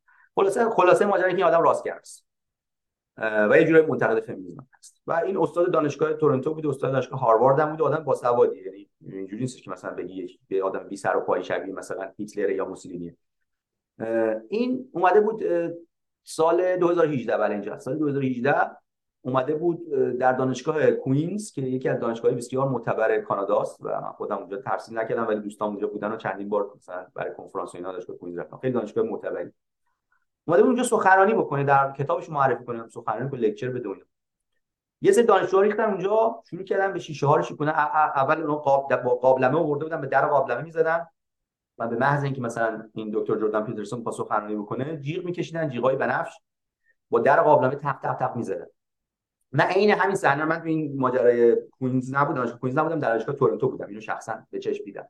عین همین کار رو عین همین کار رو دقیقاً در دانشگاه تورنتو دیدم. با تصور کنید شما مثلا یه استاد دانشگاه می‌خواد بیاد سخنرانی کنه حالا راست چپ کار یه تعداد زیادی دانشجو بعضا دانشجوی مثلا دکترا کارشناسی اینا با قابلمه وایسادن دارن با ملاقه می‌زنن به قابلمه یک صدای گوشخراش تولید می‌کنن که اصلا صدای این نرسه به حضار. و بعد جلوی چشم پلیس دانشگاه مثلا اومدن تو دانشگاه تورنتو اومدن این چیز هست آژیر آژیر آتش نشانی هست fire alarm. اینو کشیدن که طبق قانون وقتی اتفاق میفته باید همه سالن تخلیه کنن. و عملا جلسه سخنرانی جردن پیترسون رو به هم ریختن جردن پیترسون تقریبا هر جا که میره یه اعتراض و کتک‌کاری و اینای این دانشجوی چپ را می‌ذارن فقط هم جردن پیترسون نیست. هر چارلز موری هر اسم دیگه می‌خواد در نام دیگر اندیشمند راستگرای دیگه رو اگه بخواد در بشمونید همین هست. می‌بینید اینجا چنان کتککاری و خون دیگه اینجا خونی شده این پنجره دیگه می‌بینید دیگه. اینا این ژورنال دانشگاه کوینز.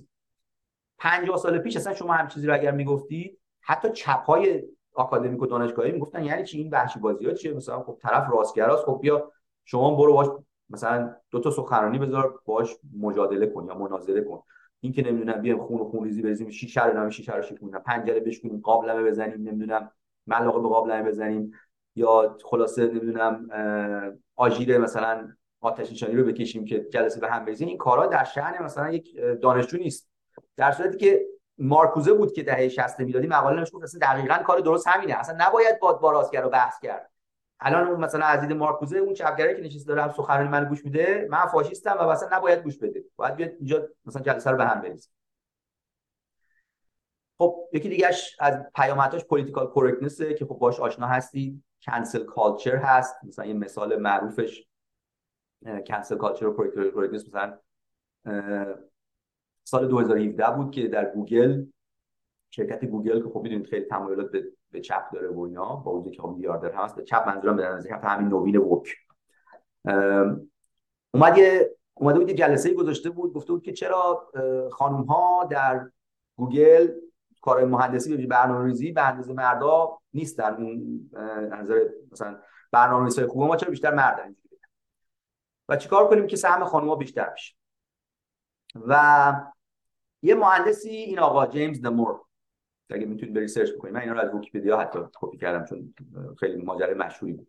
ما یه مقاله نوشت یه memo ی داخلی نوشت یادداشت داخلی نوشت در, در پاسخ به گوگل. چون خود گوگل گفته بود که نظرتون رو بنویسید.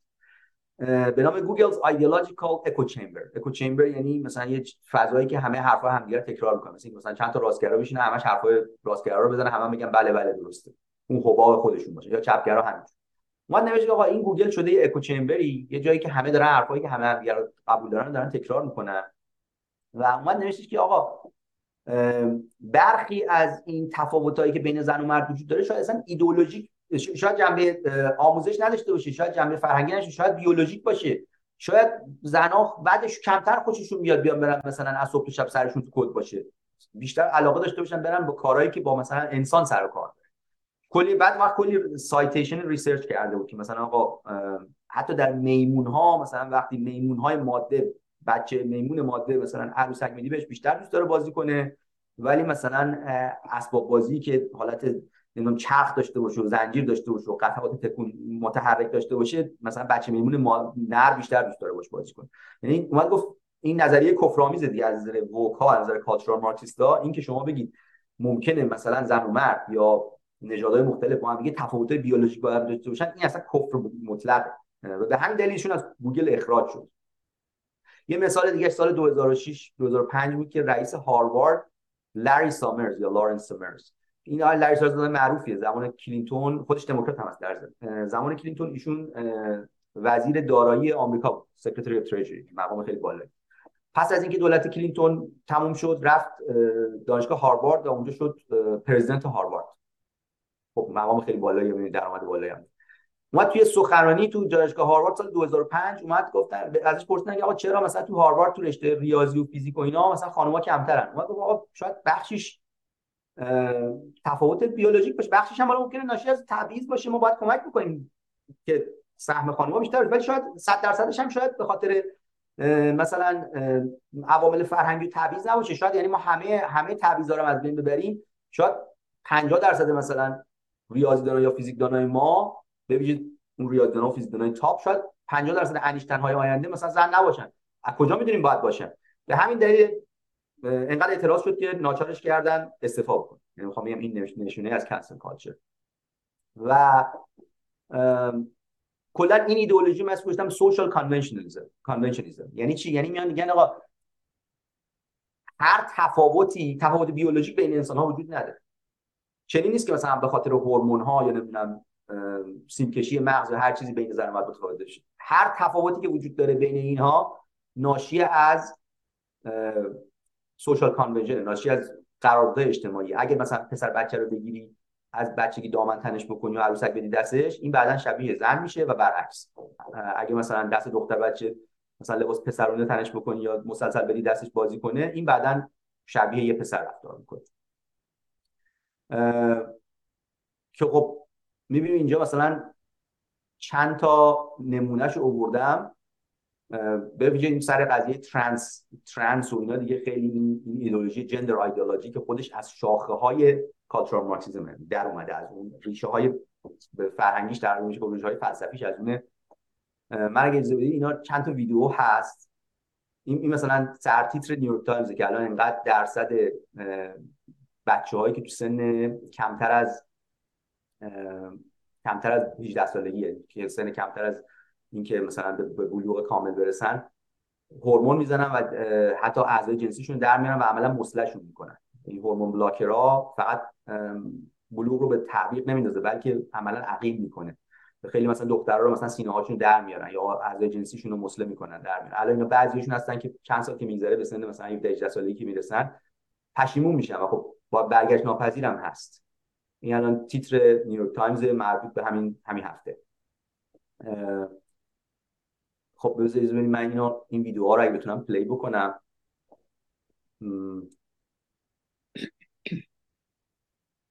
خب مثلا الان می‌خوام بگم می‌خوام پیامدها رو بربش کنم. خیلی سختید بود الان می‌تونید ببینید ویدیو رو. بله.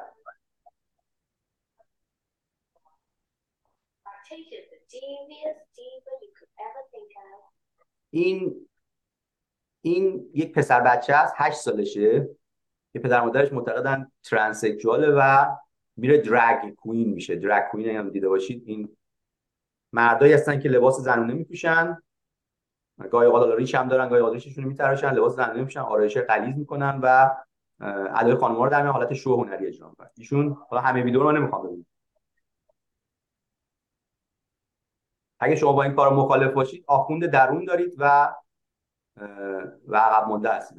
باید با اینا با موافق باشید. از نظر اخلاق ووک نوین باید با همه اینها ما موافق باشیم و بگیم اینا اخلاقی این عکس بچگیش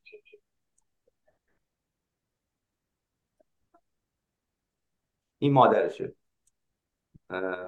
بینیش هم بله پیرسینگ داره و خلاصه مشخصه که خودش هم سر تا سر خوبی و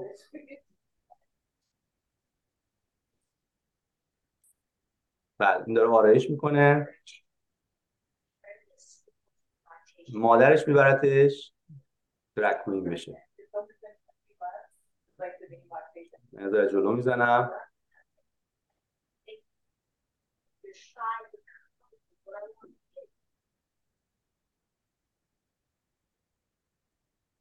اینجا هم یه درک بزرگ ساله که دارش آموزش میده. چجوری برقصه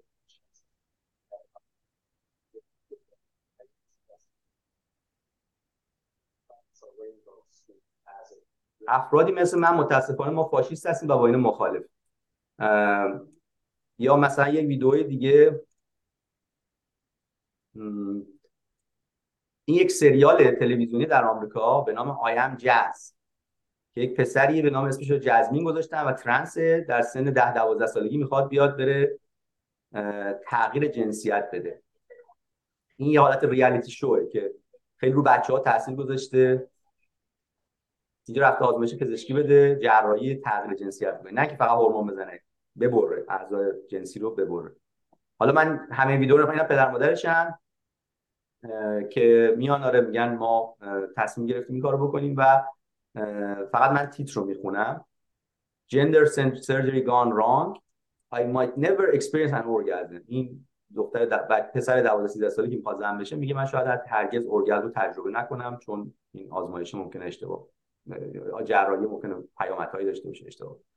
حالا اینو من باز دوباره واردش نمیشم. کامل نمی‌خوام فقط می‌خوام فقط تیرسپار می‌خوام بر این خانم اسمش هست کلوی کلوی کول این این خانم کلوی کول ایشون از سن دوازده سالگی حالا تحت تاثیر همین برنامه ها یا هر چی بهش یا تمایلات خودش هر چی بهش اینجوری القا شده بود که خواهد پسر بشه. یعنی ترانزیشن می‌خواد به ترانس و سینه هاشو در آوردن بهش هورمون دادن. آسیبای زیادی زد دیده شده و دیده دیده بدنش. و در سن 16 سالگی به این نتیجه رسیدیم که نه اشتباه کرده. این می‌خواد واقعا دختر بشه. این همون حالت فاز بحران مثلا نوجوانی بوده که پسر و دخترای نوجوان تو سن بلوغ دارن و اصلا 16 18 سالگی الان 18 سالش.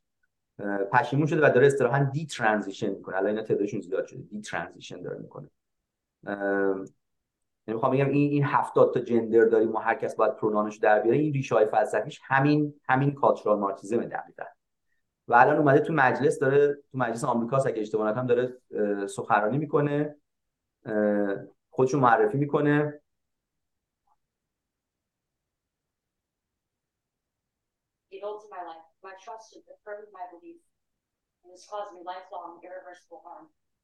I speak to you today as a victim of one of the biggest medical scandals in the history of the United States of America. I speak to you in the hope that you will have the courage to bring this scandal to an end and ensure that other vulnerable teenagers, children, and young adults don't go through what I went At the age of 12, I began to experience what my medical team would later diagnose as gender dysphoria. I was اینجا الان اصطلاح جندر دیسفوریا رو به کار برد. تا, تا 20 سال پیش یه بیماری روانی بود نام جندر دیسفوریا که افرادی که احساس می‌کردن اون بدنی که دارن با جنسیتشون با هم دیگه تطابق نداره. مثلا بدنش مردونه بود حالت مردونه داشت ولی حس می‌کرد می‌خواد زن باشه یا حس می‌کرد زنه. به این بیماری روانی گفتن جندر دیسفوریا تا تا 10 15 سال پیش هست اینو حذف کردن از کتاب های روانشناسی دیگه بیماری نیست و الان یا میگن باید جراحی بکنه و اینا و این حتی از این فراتر رفتن. مثلا اصلا ما binary دو تا جنسیت نداریم که ما هفتاد تا جنسیت می‌تونیم داشته باشیم و ضمیرهای گوناگون هر کدوم باید داشته باشیم. اگه اینا رو باور نداشته باشید فاشیست هست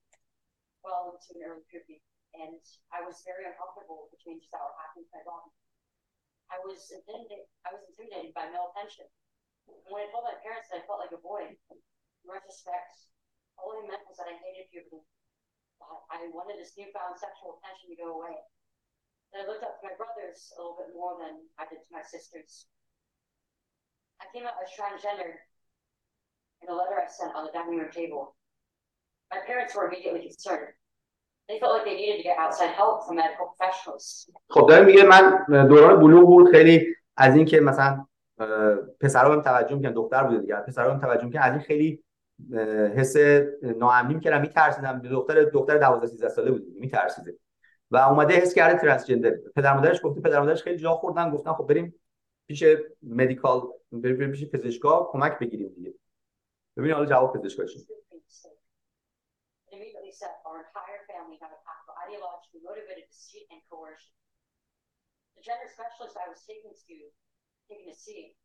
told my parents that I needed to be put on puberty blocking drugs right away. They asked my parents a simple question. Would you rather have a dead daughter or a living transgender son? آه. ببین در دانشکده پزشکی فشار ایدئولوژیک بسیار زیادی هستش که وقتی یک بچه 12 ساله اومد گفت من مثلا یه دختر 12 ساله اومد گفت من حس می‌کنم ترنسجندرم پاسخ شما نباید این باشه که مثلا تراپی کنیم حالا ببینیم شاید شاید اصلا یه فاز گذراست 12 13 سالشه چه می‌فهمه شاید دو سه سال دیگه فراموش کنه اصلا هویتش سیاله پاسخ این بوده که برگشتن به پدر مادر این گفتن که شما ترجیح می‌دید یه دختر مرده داشته باشید یعنی دخترتون بمیره یعنی بره خودکشی کنه از بیماری روانی و اینا یا اینکه یک پسر ترنسجندر زنده داشته باشید. کدومش؟ طبیعتا وقتی چنین پرسشی در برابر هر پدر مادری مطرح بشه اون پدر مادر تن میدن و اومدن امضا کردن و تمام این جراحی ها اینا رو انجام داد تا تن نمی‌خوام ببینید این مورد دیگهش بود. جناب فشندی بیش از یک ساعت گذشته. بله من فکر کنم تا حدود 10 دقیقه دیگه فکر کنم تموم می‌کنم. 10 دقیقه دیگه رو این یه مثال دیگه هست از اینکه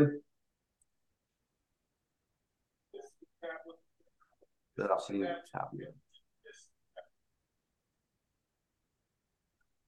این از کتابایی که تو مدرسه ها تو, تو کتابخونه های مدرسه می‌ذارن. این یه پسر 11 ساله است اومده داره توضیح میده که چه کتابایی تو مدرسه آموزش میدن و تو لایبرری بهشون میدن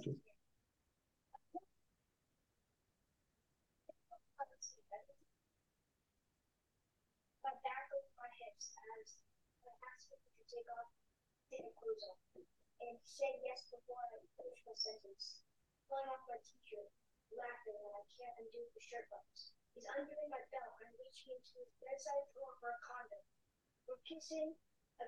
ببینید این این کتابی که برای بچه ها تو مدرسه گذاشتن داره توصیف صحنه جنسی رو با جزئیات توصیف می‌کنه. بین دو تا پسر در واقع گی سکس رو داره توصیف می‌کنه.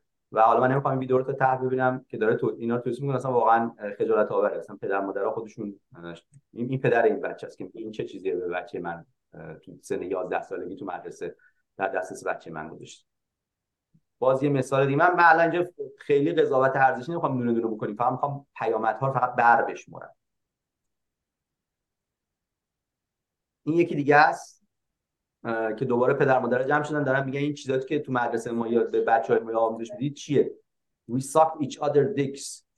جمله که تو کتاب بوده اینه که ما نمی‌دونم حالت همدیگه رو مکیدیم. دو تا پسر بچه.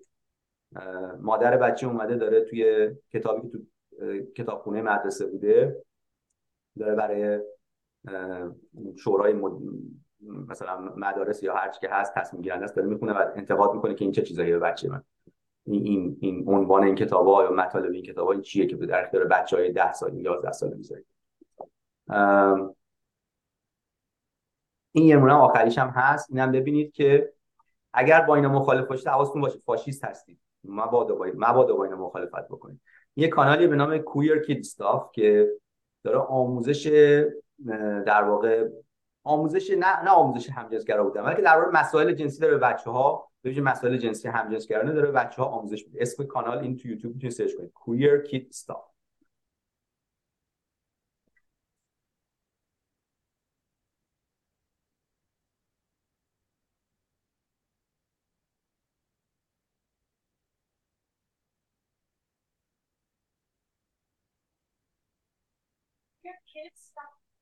خب یه خرسی داره که مثلا این بچه است بعد این شخص رو میاره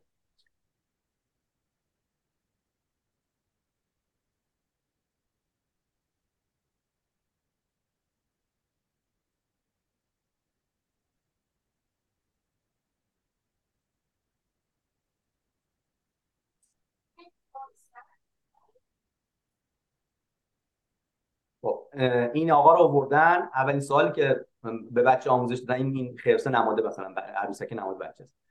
میگه what is your pronouns زمیرها چیه؟ هی یا شی حالا هر چی زمیرها خیلی بیشتر از هی شده. و how do you identify اولین سوالی که می‌رسی باید اینو بپرسی. نپرسی فاشیستی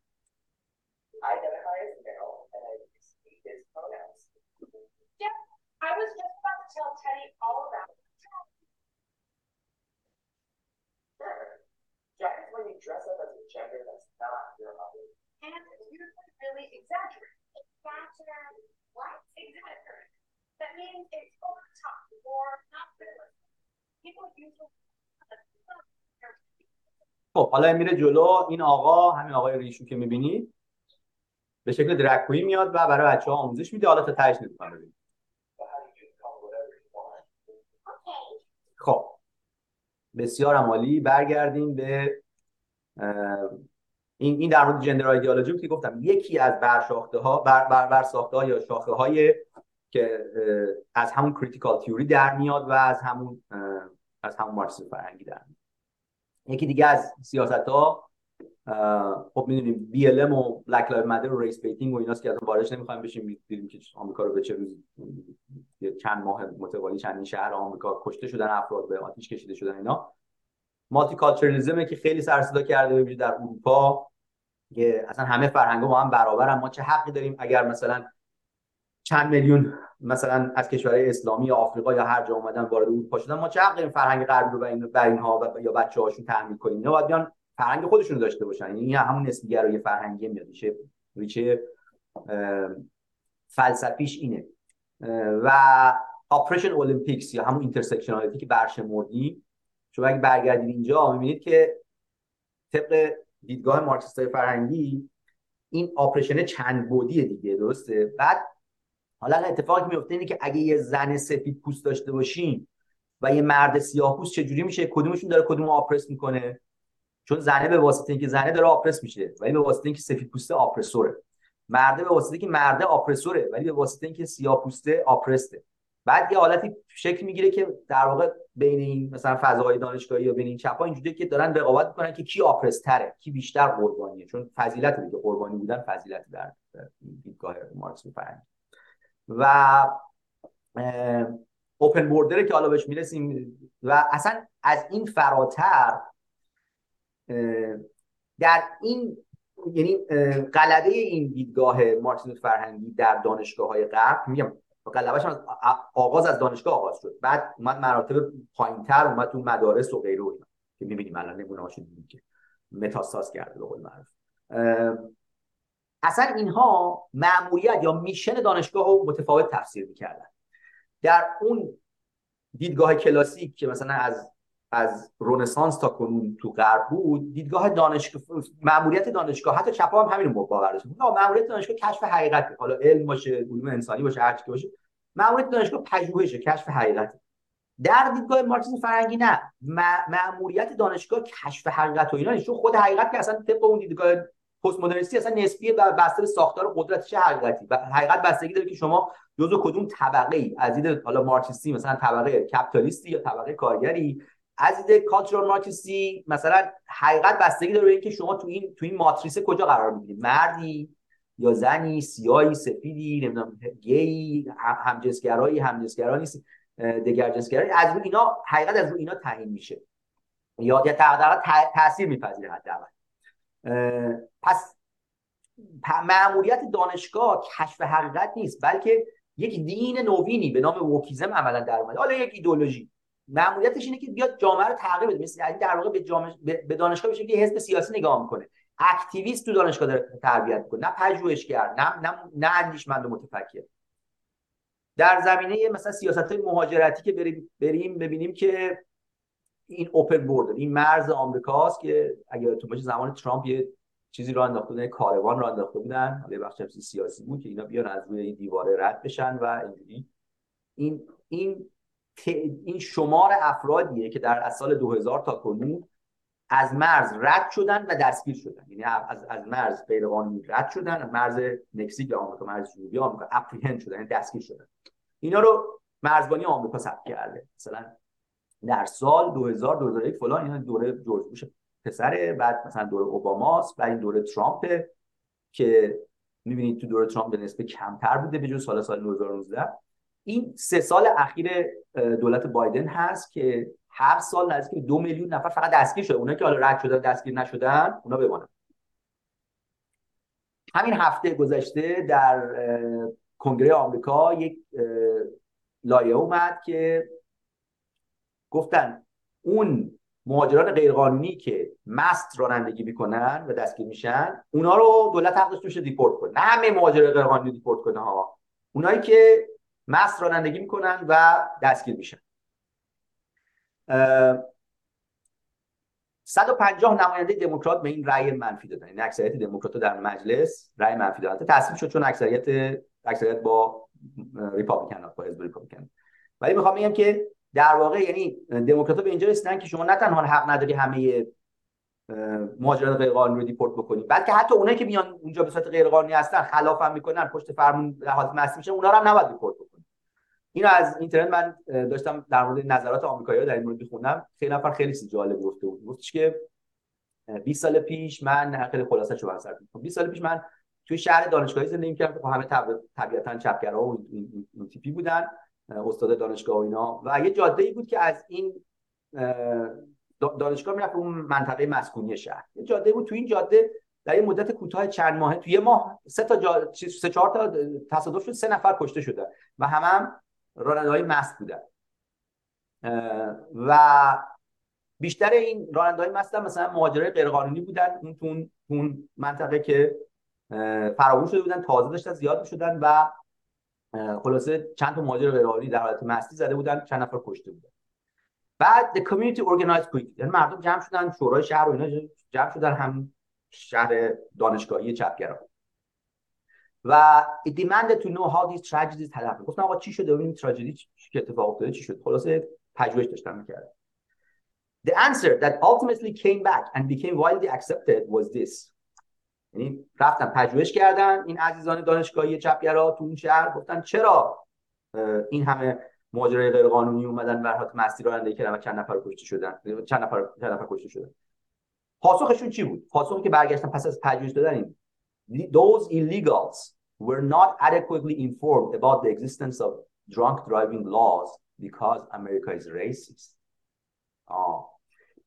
اون ماجرای غیرقانونی که رانندگی کردن آدم کشتن اینها آگاهی درست نداشتن که مست نشستن پرچه فرمون غیرقانونی در آمریکا. چرا آگاهی درست نداشتن؟ چون آمریکا ریسیسته. تقصیر خود آمریکاست.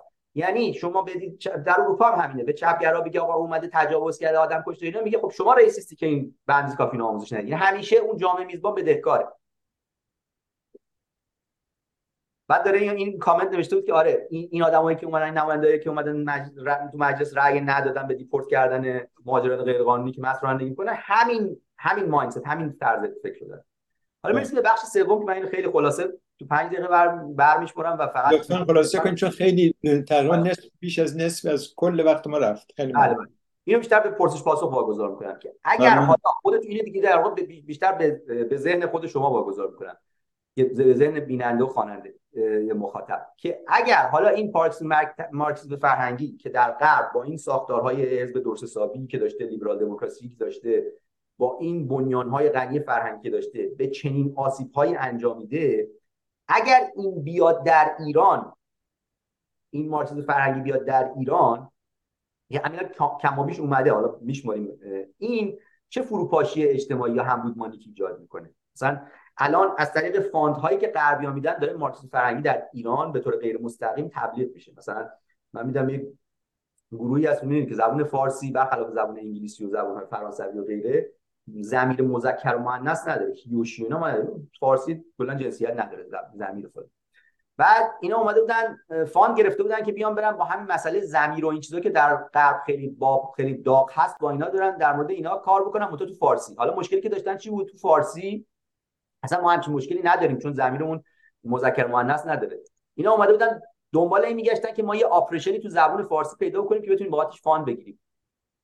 یا مثلا بخش زیادی از این قومگرایی که در ایران هست نمی‌دونم آ این کرد داره oppress میشه این کلاس identity politics ی که در ایران هست نمی‌دونم بلوچ داره oppress میشه این میشه میشه بخشش حالا ممکنه واقعا ناشی از تبعیض اجتماعی بشه ولی بخشش اصلا دقیقاً fund یه که داره از غرب می‌رسه خود اون fund دهنده اون دانشگاه یا پژوهشکده یا هر که هست تحت تاثیر مارکسیسم فرهنگیه و دوست داره که معادل اون رو معادل تقلیدی اون رو در ایران هم بسازه. ما یه بار مارکسیسم لنینی رو در ایران نسخه تقلیدی داشتیم همین حزب توده و غیره و غیره و اصحاب چپی بودن که داشتیم. الان نسخه مارکسیسم فرهنگی هم داره نسخه تقلیدیش میاد که حالا ما اینجا نمی‌خوام بشکافیم ولی می‌خوام میگم بخشی از دعواهایی که در خود ایران هست یا بحثایی که هست چه identity politics یا سیاست بر پایه هویت باشه مثل قومگرایی که یکی از شاخه‌های politics ه چه بحثای دیگه خیلی هستش که مستقیم یا غیر مستقیم از مارکسیسم فرهنگی که در غرب غالب پس میشه در فضای دانشگاهی از این تاثیر پذیرفته و بیشتر از این هم خواهد شد. من اینجا متوقف می‌کنم و دوست دارم بیشتر نظرات دوستان رو بشنوم ببینید نظرات مخالف. از من بس. بسیار خوب خسته نباشید جناب پشندی مرسی. لطفا هم تصویر رو اگر لطف کنید بردارید. ممنون. دوستان اینجا چند تا از دوستان وقت گرفتن. از داخل شروع می‌کنیم با آقای عباسپور. شهرام عباسپور بفرمایید. ممنونم جناب دانشور درود میگم خدمت همه دوستان جناب فشندی گرامی خسته نباشید.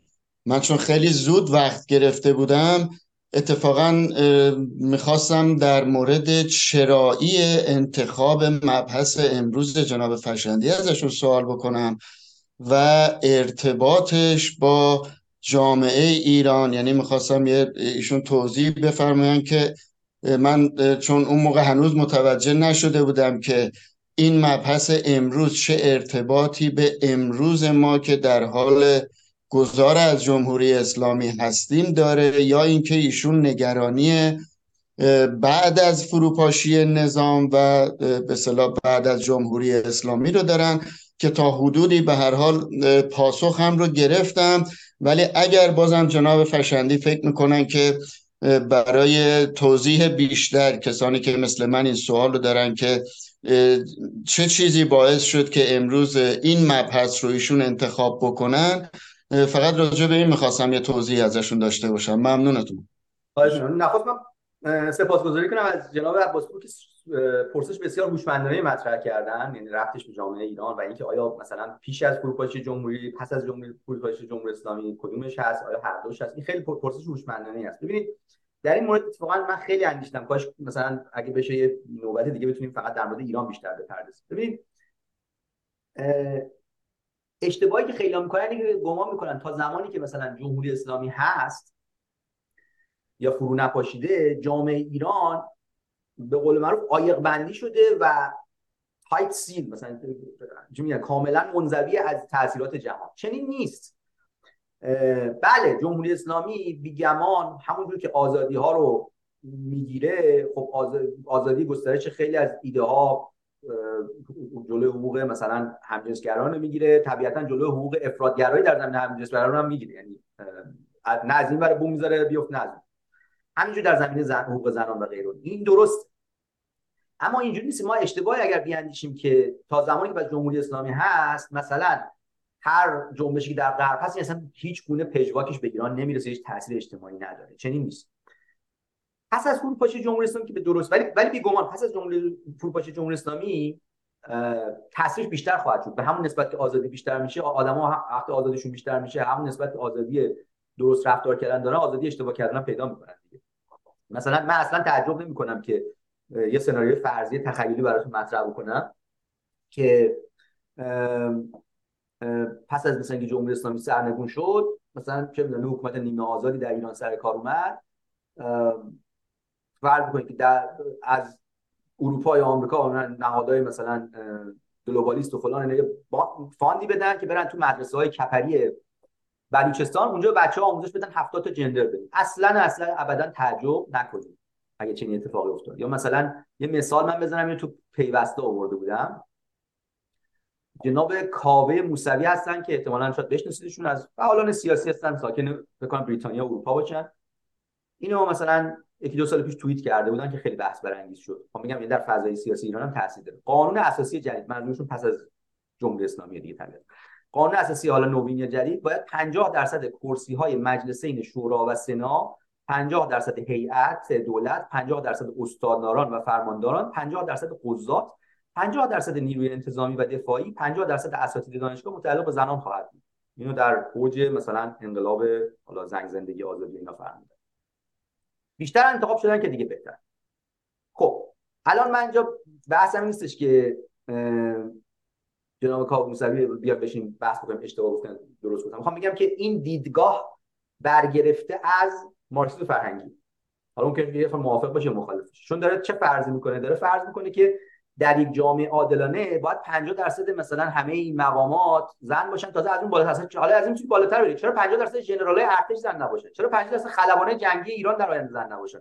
چون اگه با دیدگاه مارکسیسم فرهنگی بنگریم میگه آقا زن و مرد تفاوت بیولوژی با هم دیگه ندارن. نه نه علایقشون نه سلایقشون نه هورموناشون نه سیمکشی نمی‌دونم نورولوژیکشون عصبی هیچ فرقی با هم ندارن. هرچه که هست هر تفاوتی که هست ناشی از تربیت و نمی‌دونم فرهنگ حاکم و برساخته اجتماعی سوشال کانونشن به قول و برای اینکه عدالت برقرار بشه ما باید حالا این این تاثیرات فرهنگی رو از بین ببریم. مثلا پسر و دختر رو شبیه هم تربیت بکنیم و اینا. اگر هم نشد با زور سهمیه. سهمیه دیگه. به جای یعنی یعنی مثلا الان ما می‌خوایم بحث بکنیم به فرض حتی پیش از پیش از فروپاشی جمهوری اسلامی فرض می‌خوام مثلا حزب سکولار دموکرات یا هر حزب دیگه می‌خوام بحث بکنم. آقا ما کوتا یا همین سهمیه بذاریم در قانون اساسی آینده برای یه سری مقامات سهمیه که زن و مرد بشه فقط سهمیه زن و مرد که دیگه میاد میگه که 15 درصد جمعیت ایران مثلا میگم. من آمارش ندارم 15 درصد جمعیت ایران کرد هستن یا چه می‌دونم. 8 درصد یا 12 درصد بلوچ هستن. باید سهمیه قومیتی هم بذاریم. حالا مثلا سهمیه شاهد و سهمیه شهدا و جانبازان و اینا رو که جمهوری برداشت داشت. اونو برداریم به جاش سهمیه قومیتی سهمیه جنسیتی. اینقدر باید سهمیه مثلا همجنسگرایان باشه اینقدر سهمیه ترا جنسیتی ها باشه اون قدم مثلا سهمیه معلولان باشه و بریم جلو. شما به عنوان یه حزب یا به عنوان شخصیت سیاسی شما نوعی من نوعی. می‌خوایم مخالفت بکنیم باید بنیان فرهنگیشو بشناسیم دیگه. اینا می‌خوام بگم که یعنی می‌خوام بگم اینا تاثیر داره. همین الانش هم تو بحث های سیاسی ما این این بحث ها مهمه. اینجوریه که بی رفت باشه. ولی خب طبیعتا پس از جمهوری اسلامی بیشتر اهمیتش بیشتر خواهد شد. امیدوارم پاسخ بده باشه. ممنون از شما. جناب عرب شما هم بفرمایید. بله با سلام خدمت دوستان داخل اتاق زوم و مخاطبین و همچنین با تشکر از آقای فشندی که دعوت ما رو پذیرفتن ما در خدمتشون هستیم. آقای فشندی شما مارکسیسم رو می‌شناسید دیگه چون در موردش بحث می‌کنید. مارکسیسم دو تا اصل داره و دو روش. اصل اقتصادیش ارزش افزوده است اصل اجتماعیش طبقات طبقاتی بودن جامعه. روشاش هم یکی ماتریالیسم تاریخی یکی ماتریالیسم دیالکتیک. آن این یک ایدولوژیه با آیه بزرگ. ایدولوژی با آیه بزرگی. هر کس به این اصول اعتقاد نداشته باشه مارکسیست نیست. یعنی شما نمی‌تونید مثلا مسلمون باشید بگید من به خدا اعتقاد ندارم. من به نبوت اعتقاد ندارم چون سه تا اصل داره حداقل تو اسلام سه تا اصل هست دیگه که آره شیعه دو تا هم بهش اضافه کردن ولی این سه تا مشترکه. یعنی اگه شما بگی من مسلمونم ولی بگی خدا رو قبول ندارم یا خب تو حتی مسلمون نیست حالا چرا شما میاد این آدمایی رو که اصلا به این دوتا اصل و این دو روش اعتقاد ندارم میگید مارکسیست؟ من نمی‌دونم. مارک نگاه کنید بذارید. حالا بحثه شما چپ با مارکسیسم اشتباه گرفتید چپ یه چیز دیگه یه مارکسیسم یه چیز دیگه است. چپ چیه؟ یه گروه های آرمانگرای ادالتخواه هستن. اینا نه از قبل از مارکس هم بودن بعد از مارکس هم هستن و بعد آینده هم خواهم بود. به این جهت چپ و نباید با مارکسیسم اشتباه گرفت. مارکسیسم مرده است. شما اگه علاقه دارید مرده رو بیارید هی چیزش کنید زندش کنید. خب این من نمی‌دونم چرا این خواسته رو دارید ولی این مرده است. تو جامعه دنیا تو دنیا تو کشور اروپایی تو هر جای دنیا چقدر اینو طرفدار دارن اصلا؟ آخه اصلا میشه اصلا حزبا خودشون که من اسمشون عوض کردن از حزب کمونیست بردن کردن یاد بدونم سوسیالیست فلان فلان خجالت میشن بگن ما کمونیستیم به اون معنای مارکسیستی. بعد شما اومدید اینا رو حالا یه چیزایی که اصلا وجود نداره ساختید. اونم به غلط برای اینکه اون چپه که شما میگید نه مارکسیست دوم اینه که اون چیزایی که برای غرب گفتید نگاه کنید اینا همه چیزایی که در بحث تو غرب. من الان تو کانادا زندگی می‌کنم. حزب لیبرال به این چیزایی که شما میگید معتقده. حزب محافظه‌کار معتقد نیست اصلا. منتها حزب لیبرال حالا بگیم کلک یا از قدرتی که استفاده می‌کنه میاد میره قوانین رو سعی می‌کنه به صورت فدرال تصویب بکنه که ایالت ها مجبور بشن اونو تبعیت کنن. ولی فرض کنیم تو ایالتی که من هستم و محافظ کاره اصلا این قوانین که شما میگی وجود نداره.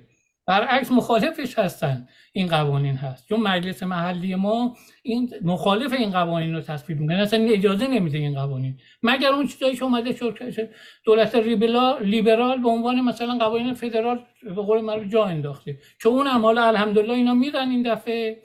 دولت محافظه کار میاد همه اینا رو بساط رو برمیچینه و دیگه چیز میشه. شما نیاد یه چیزی که تو بحث هنوز تو جامعه غرب. هنوز به درجه از چیز نرسیده تثبیت نرسیده. به عنوان اصل مسلم مطرح کنید. این نیست. بعد شما میگید که پست مدرنیسم چپ ببخشید چپ از پست مدرنیسم الهام گرفته. نه برعکس پست مدرنیسم از چپ الهام گرفته. اصلا پست مدرنیسم زاییده چپه. چپ ها نه مارکسیسم بازم من میگم شما این دوتا رو متاسفانه از هم تمیز نمی‌دید. با هم مخلوط می‌کنید. به این من فکر می‌کنم کل اون, اون اصلی که شما بنا کردید اصلی بوده که بر اساس یه سری داده های نادرست یه سری داده های غیر دقیق بوده و همین هم باعث میشه که نتیجه گیری می‌کنید برای ما. یعنی برای ما جامعه ایران که اصلا کمونیست توش وجود نداره. حتی زمان شاهش هم نبود. من برای یه مثالی برای شما بزنم. وقتی که روز آشورا تظاهرات قبل از انقلاب برگزار شد و میلیون ها نفر اومدن به طرفداری جمهوری اسلامی تو خیابون شاه. جاری شده جمهوری چپا اومدن جداگانه تظاهرات گذاشتن.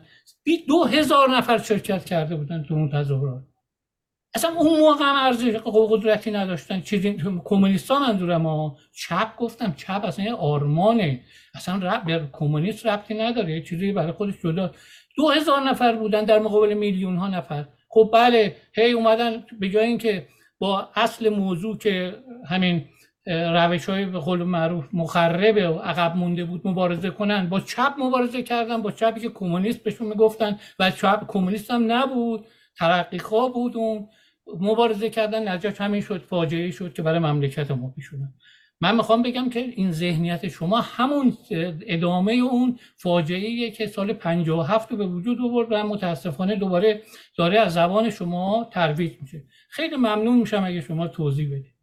خواهش می‌کنم. چند تا نکته رو برش مورد من دونه دونه سعی کنم پاسخ بدم.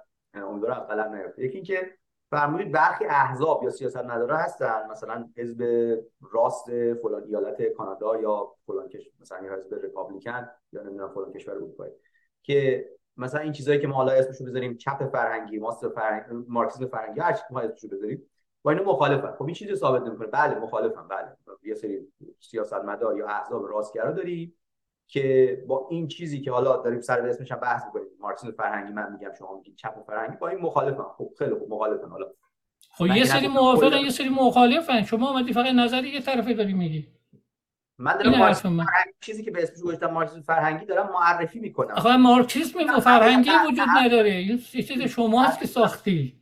نه سر اسم اسمش حالا وارد اسمش شما خوشحال خب چپ چپ فرهنگ من من ادعا نکردم که کل افرادی که در سیاست هستن از رئیس جمهور تک تک کشورهای اروپایی بگیرید یا مثلا نخست وزیرشون تا احزاب مثلا محلی همه ایالات کانادا و آمریکا همگی از دم مثلا یک دست طرفدار مارکسیسم فرهنگی یا طرفدار چپ فرهنگی. ببخشید. چه چیزی ادعا نکردم؟ ادعا کردم چپ فرهنگی اینو میگه حالا اسم احزاب ممکنه تا درجاتی بهش باور داشته باشه بیشتر ریشه های فرهنگی ریشه های فلسفی شکل ممکن تا درجاتی بهش باور داشته باشه احزاب یا افراد هم ممکنه منتقدش باشن. اینکه احزاب راست وجود دارن که دلیل نمیشه که مثلا پس پس چپ وجود نداره. در ضمن همون همون مثال کانادا که فرمودید خب مثال خیلی خوبی بودی شما فرمودید که در واقع پذیرفتی در این زمین با هم هم باور هستیم که فرض این چیزایی که شما میگید حالا اسمش بذاریم چپ فرهنگی مارکسیسم فرهنگی هر چی این چیزا رو ترودو تا حد خوبی حزب ترودو حزب لیبرال باشه تا حد زیادی 100 درصد نه ولی حالا تا حدودی تاثیر پذیرفت دادش به بوده. خب ببین همین حزب لیبرال منم سالا در کانادا زندگی کردم دیگه. حزب لیبرال حزب همین الان که داریم صحبت می‌کنیم خدمت شما هستیم حزب حاکم در کانادا. این در سطح فدرال هست که. در بسیار از ایالت هم سر کار. در 40 50 سال گذشته از 1960 شما بیاید از می‌تونید برید این آزمایش انجام بدید. آزمایش جالبی من یه بار انجام دادم. بشمرید ببینید. از 1900 مثلا 60 تا کنون میشه چند سال میشه؟ 63 سال. در 63 سال گذشته در کانادا کدوم حزب چند سال سر کار بوده؟ بیشتر اوقات می‌بینید همین حزب لیبرال سر کار بوده. یه دوره هایی هم دهه 80 مثلا مالرودی بود که کانسرواتیو بود. همین 7 سال پیش یادم رفت نخست وزیر conservative قبلی کی بود؟ پیش از ترودو استیفن ببخشید. یه لحظه یه لحظه یادم رفت. خلاص نخست وزیر نخست وزیر حزب conservative سر کار بود ولی پدر ترودو 11 سال نخست وزیر بود. خود ترودو الان 8 ساله که سر کار هست. و اگر بشمرید ژان کرتین بود پیش از اون. اگر بشمرید ببینید تعداد سالهایی که حزب لیبرال در کانادا سر کار بوده. بیشتر از حزب مخالفش که حزب محافظ کار است. پس دست کم یکی از دو حزب اصلی شاید بشه گفت قوی ترین حزب کاناداست. حالا ما اصلا کاری نداریم خوبه بده.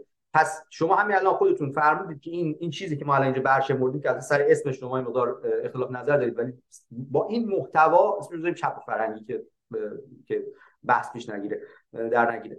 این این چپ فرهنگی بر حزبی حزب لیبرال کانادا که در 60 سال گذشته اگر بشمریم بیشترین سالها سر کار بوده تاثیرگذار بود. پس یکی از دو حزب اصلی دیگه یا حزب اصلی این هست اما برمیگردیم به مهمترین انتقادی که انتقادی که شما فرمودید. چرا به این میگیم مارکسیسم فرهنگی چرا اسم اینو گذاشتید مارکسیسم فرهنگی نخواستید که من این نامگذاری نکردم. این نامگذاری بوده. من اومدم فقط مطرح می‌کنم. یعنی شما می‌تونید search بکنید توی گوگل نمی‌دونم فلان cultural Marxism و ایده این نامگذاری رو کردن. حالا نامگذاری درستی بوده بهتر بوده؟ آیا بگن چپ فرهنگی؟ یا اصلا بگن مرز کردم کالچورال مارکسیسم میگن وسترن مارکسیسم هم میگن بعضی هم میگن مثلا نیو لفت میگن بعضی میگن کالچورال لفت میگن کالچورال مارکسیسم هم میشه کالچورال چپ فرهنگی هم میشه گفت. ببین سر نامگذاری دعوا کردن به نظر من کار بیهوده ای اگر ما یه جسم جلومون هست حالا هی بشینیم بحث بکنیم که به این بگیم الف یا ب. ماهیت اون چیز که عوض نمیشه که ماهیت اون این با نامگذاری که ماهیت عوض نمیشه. حالا اسمشو بذارید مثلا چپ فرهنگی اسمشو بذارید مثلا بیمبلیسکی اسمشو بذارید نمی‌دونم چپ نوین هر. ماهیت شما اینه که ما بکنیم ماهیت این بله فرمودن استیون هارپر. بله نخست وزیر نخست وزیر محافظه کار قبلی کانادا کسش فرموش کرد. ماهیت این چیزو ما توصیف کنیم بشناسیم. به قول انگلیسی زبان characterize ش بکنیم ببینیم چیه. حالا می‌تونیم باش موافق باشیم مخالف باشیم. پیچینه فرهنگیش هم بشناسیم. حالا سر نامگذاریش ممکنه که بگه مارکسیسم فرهنگی نامگذاری بدی. چون اینها چون, چون چرا؟ حالا برهانی که شما آوردید به نظر من برهان بیراهی نبود ولی مخالفش هم بذار بشنوید شما برهان تو این که آقا من میام مارکسیسمو تعریف می‌کنم بر پایه چی؟ بر پایه اینکه طرف به ارزش افزوده و تولید و فلان و اینا اون در واقع در واقع شما یه جورایی اومدید تو فرضتون تو تعریفتون اومدید گفت آقا اونی که اونی که اینو اینو قبول داره اینو این طرفی رو این طرف ماجرا رو قبول داره اونی که این دیدگاهو داره اون فقط مارکسیسته و این آپریشن رو قبول داره به زبون حالا. این فقط اینا اصلا مارکسیست نیستن. حالا فوقش چپن مثلا. این مثل این که مثلا میگم یه ده سنی ما داریم که اصلا میگن شیعه ها مسلمون نیستن. حالا تو بگی آقا اینا خودشون مسلمون می‌دونن ها. میگه نه بی خود کرده. اون شیعه اصلا توحید اون امامی که داره خودش مخالف توحیده. یا مثلا هم شیعه هم سنی میگن فرقه احمدیه مثلا در پاکستان هستن اینا مسلمون نیستن ولی اونا خودشون به خودشون میگن مسلمان. باید بهشون میگن باید بهشون بگیم احمدیه. اینم یه همچین حالتی سر اسم میشه دعوا کرد. ببین دلیل اینکه میگن کالچورال مارکسیست از نظر تاریخی اینه که اینها دست کم اندیشمندانشون و اون بنیانگذارشون سابقه مارکسیستی داشتن. درسته. بله مارکسیست به این معنی کلاسیک به معنی مثلا لنینیستی نبودن.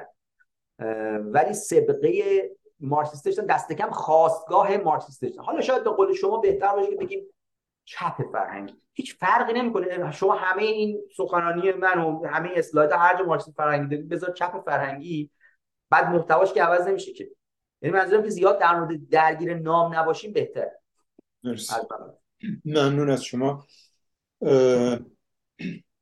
یک یک از هموطن از بیرون جناب دارابی پرسش یا نظر اگه هست بفرم خیلی ممنون از شما. من هم سلام عرض می‌کنم خدمت مهمان برنامه همینطور بینندگان گرامی و هموندان عزیزم خانم فهیمه فرسایی از استکهلم سوئد نوشتند با درود به دوستان عزیزم در مهستان.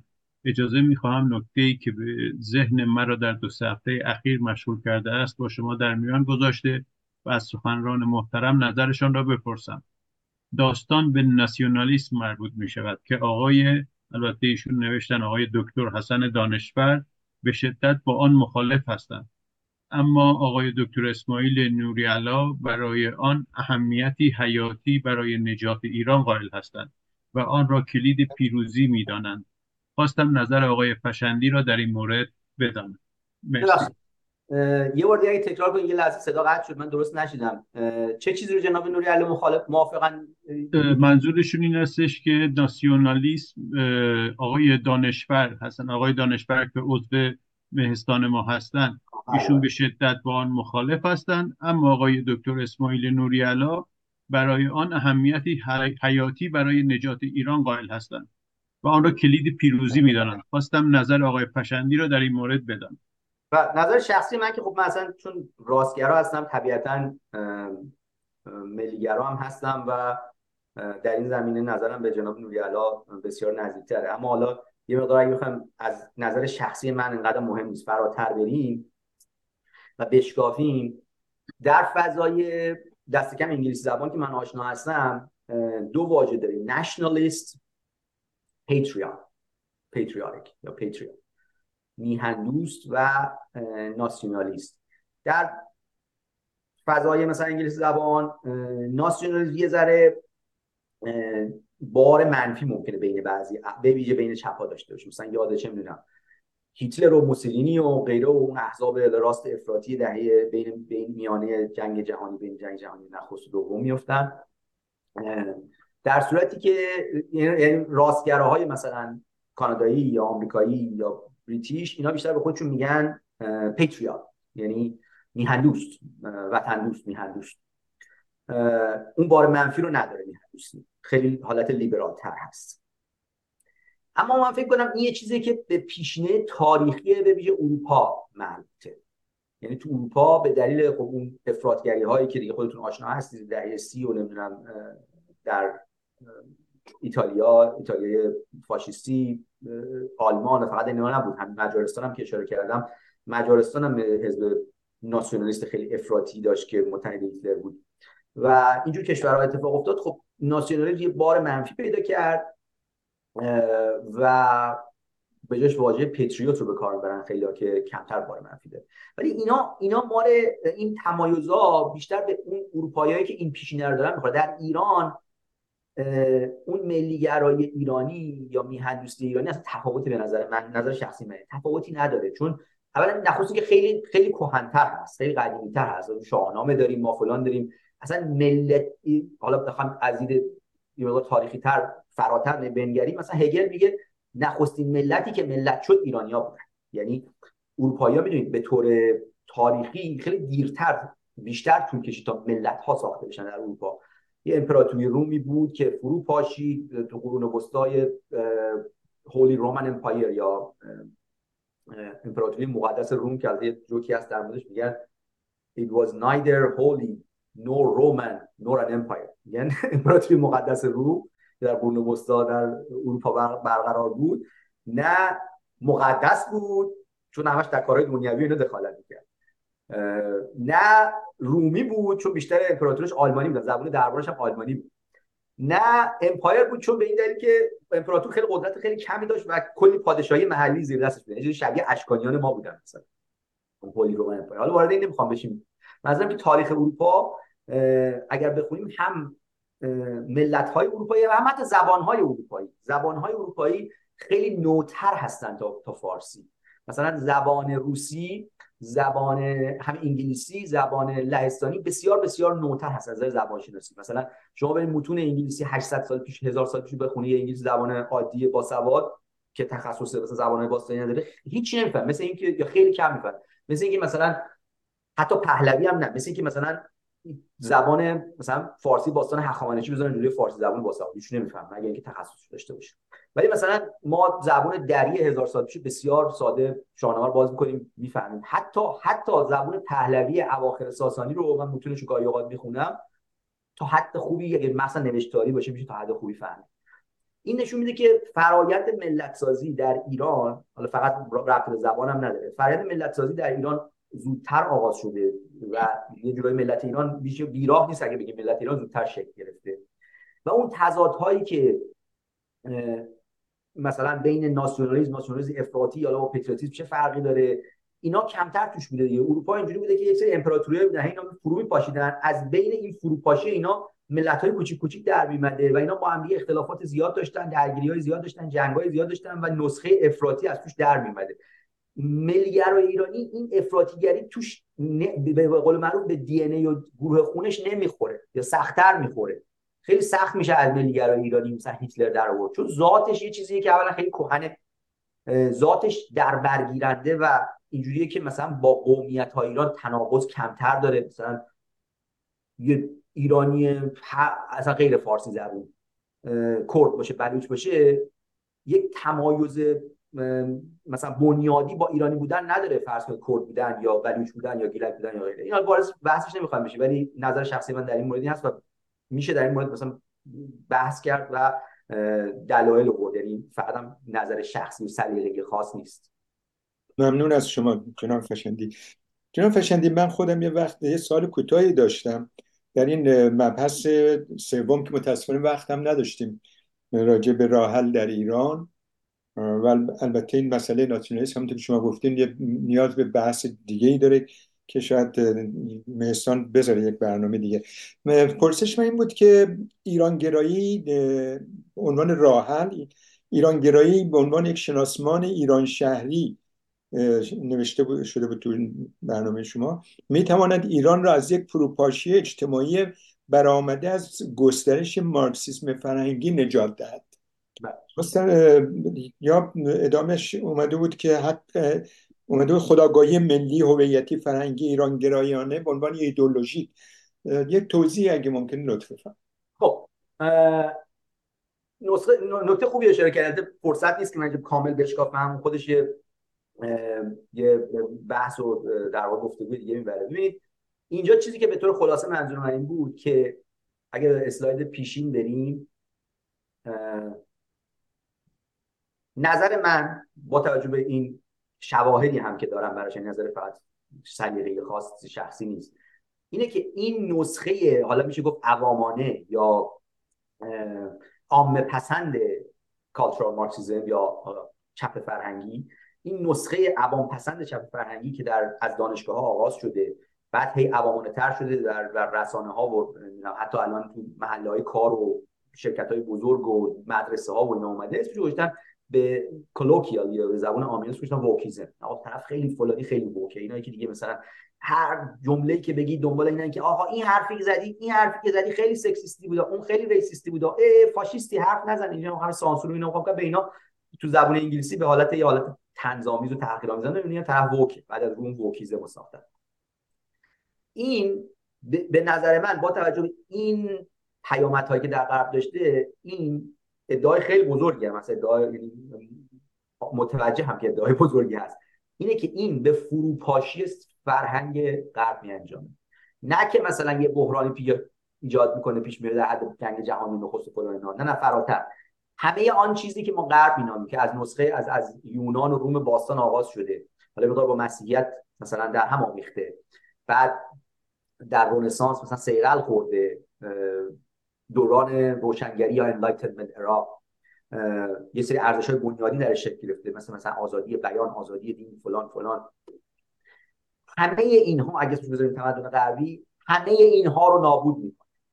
یعنی ووکیزم چنان چنان سرطانی است به نظر من. این نسخه نسخه عوامانه و عوام پسند همین چپ فرهنگی یا یا مارکسیسم فرهنگی هر چی که شاید شاید مد نظر مثلا یکی مثل آدورنو هم همین نبوده لزوما ولی الان به این صورت چون می‌دونید وقتی جنبش های فرهنگی را میفتن اینا یک یک دینامیک خودشونو پیدا کنه یه اشتباهی در مورد مخصوصا همین مارکسیسم فرهنگی یا چپ فرهنگی هست اینه که وقتی ما میگیم آقا مارکسیسم فرهنگی اومد این پیامدها رو داشت اینا فکر کنم مثلا ما میگیم مخالفان این نظر فکر می‌کنن. مثلا ما میگیم چه می‌دونم مارکوزه و آدورنو اینا هر هفته مثلا توی کافه جمع می‌شدن با هم دیگه قهوه میخوردن. بعد اینجوری با یه خنده های شیطانی اهریمنی مثلا با هم دیگه تصمیم گرفتن خب ما چیکار کنیم که الان بزنیم غرب رو بپکنیم نابود بکنیم.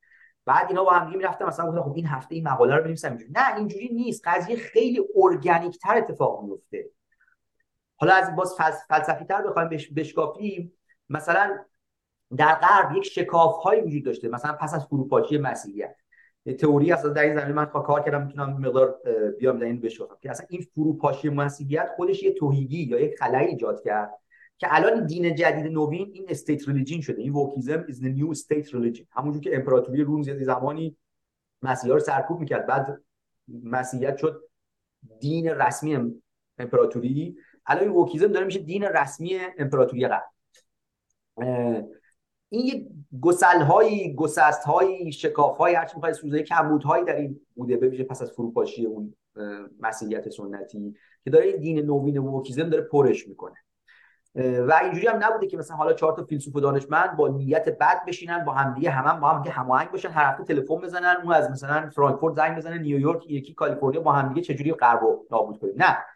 یک داینامیکی داره به صورت ارگانیک به صورت به صورت کاملا پراکنده و دیستریبیوتد این ووکیزم به نابودی و فروپاشی فرهنگ غرب میانجامه این ادعای منه و برای این ادعا هم حالا یه مثال ها و همچنین برهان فلسفی داره حالا میشه بحث کرد که مخالف موافق.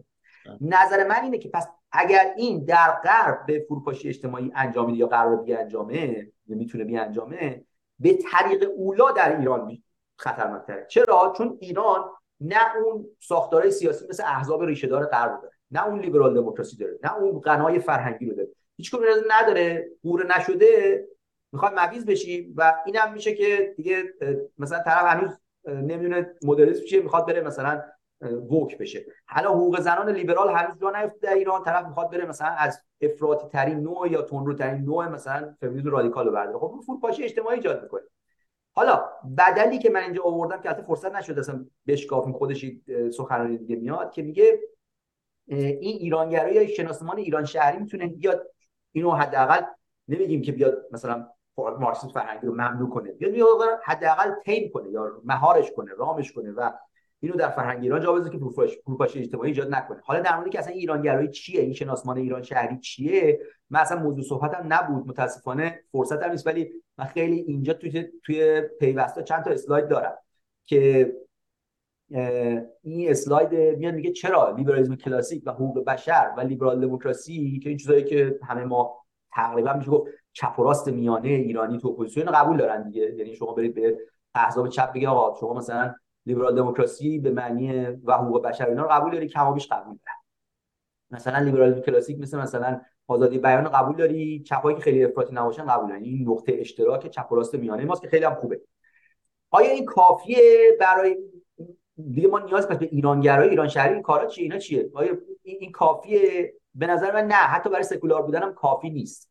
و اینا رو من درش بردم ببین مثلا این دینای ابراهیمی به ویژه حال در در بافتار ایران در context ایران اسلام اینا چند تا کارکرد داشتن. یکیش فراهم کردن هویت بوده برای بخشار بزرگی از جامعه. فراهم کردن بنیان اخلاقی همبودمان یا جامعه بوده که مثلا آقا همیشه که تو جامعه نمیشه شما پلیس بذارید بالا سر همه. که آدم نکش دزدی نکن تجاوز نکن. این دینه یه جورایی یه چیزی فراهم میورده که آدما اخلاق و تا حدودی رعایت بکنن. همچنین یه حالت معنا بخشی به زندگی می‌دادن. مثلا به اون آدمی که مسلمان بوده زندگیش بی معنی و پوچ نمی‌شد. شما این ستا رو نمی‌تونید با لیبرالی لیبرالیسم کلاسیک و حقوق بشر و لیبرال اینا خیلی خوبه ما نمیگیم باش مخالفیم با این این سه کار کرده اونا نمی‌تونن انجام بدن. چرا نمی‌تونن انجام بدن؟ چرا نمی‌تونن شناسمان یا هویت ایجاد بکنه لیبرال دموکراسی. چون لیبرال دموکراسی جهان رواس یونیورساله. ماداگاسکاری داره برزیلیه داره لهستانی داره ایرانی هم داره و می‌تونه داشته باشه یا می‌خواد داشته باشه. پس به این دلیل هویت نداره که هویت برای من ایجاد نمی‌کنه که اگر اگه یه چیزیه که ماداگاسکاری هم داره برزیلی هم داره من ایرانی چی خواستم می‌کنه؟ اعلامیه جهانی حقوق بشر هم همین. خیلی هم خوبه ولی هویت ایجاد نمی‌کنه. چون دقیقا چون جهان رواست بعد یه مشکل دیگه که داره اینه که اخلاق لیبرال لیبرال جهانی حقوق بشر همه اینا اینا حقوق محوره بر حقوق تاکید می‌کنه نه بر تکلیف یا خیشکاری. و به همین دلیل معنا بخشی به زندگی نمیده. معنای زندگی همین جردن پیترسون که براتون نشون دادم اینجا. گفتم رفته بود سخنرانی کرده بود ریخته بودن با کتککاری و خون اینا به هم زده بودن. یکی از راستگراست خب ایشون دیگه. یکی از نظراتی که مطرح کرد حالا میشه در مورد این بحث کرد اینه که میگه معنای زندگی آنچه که به زندگی ما معنا میده اتفاقا از آزادی ها و حقوق ما نمیاد. از تکلیف های ما میاد از خیشکاری ما میاد. اینکه من آزادم هر دینی داشته باشم آزادم مثلا آزادی بیان دارم خیلی مالی ولی آنچه که به زندگی من معنی میده اینه که من خیشکاریم چیه؟ دین حالا دینای سنتی یه خیشکاریایی بر افراد می‌ذارن. بعد بعد در نبود یک جهان نگری معنابخش به زندگی بخش بزرگی از مردم یعنی وقتی مردم آزادی رو داشته باشن ولی زندگیشون معنا نداشته باشه. ندونن چیکار تکلیف نداشته باشن به زبون ساده. یه سری فقط آزادی دارن. اینجوری نیست که بخش زیادی از مردم برن سراغ نمی‌دونم فلسفه امانوئل کانت و فیلسوف بشن اینا. نه عده زیادشون میرن سراغ ارزان ترین و پوچ ترین نوع لذتگرایی هدونیزم. طرف میره هر روز سکس می‌کنه. دیگه دین هم نیستش که بخواد جلوشو بگیره دیگه. اون قید و بندایی که حالا جمهوری اسلامی دینی هرچی می‌ذارم کمتر شده یا نیست. میره سراغ مثلا مواد مخدر میره سراغ پوچگرایی و هدونیزم و برای اینها برای اینها شما مثلا ادعای من این هست که موضوع محوری این سخنرانی نبود. شما یک شناسمان یا هویت ایران شهری رو لازم داری که بیاد در واقع هم جای اون دین سنتی مثلا اسلام یا هر که بود اونو بگیره و هم جای اون چپ فرهنگی یا مارکسیسم فرهنگی که داره میاد اون خلا رو پر بکنه هم هم هم اونو بگیره دوره فروپاشی اجتماعی. این تز من هست حالا نوبت شد به آقای حسن دانشور. بفرم من خیلی ممنون. حالا از جسی بحث جانبی که بگذاریم من سعی می‌کنم برگردم به بحث اصلی مرکزی. منم چون مدت نسبتا طولانی در اروپا زندگی می‌کنم با این بحث آشنام بخصوص تو این دو دهه اخیر.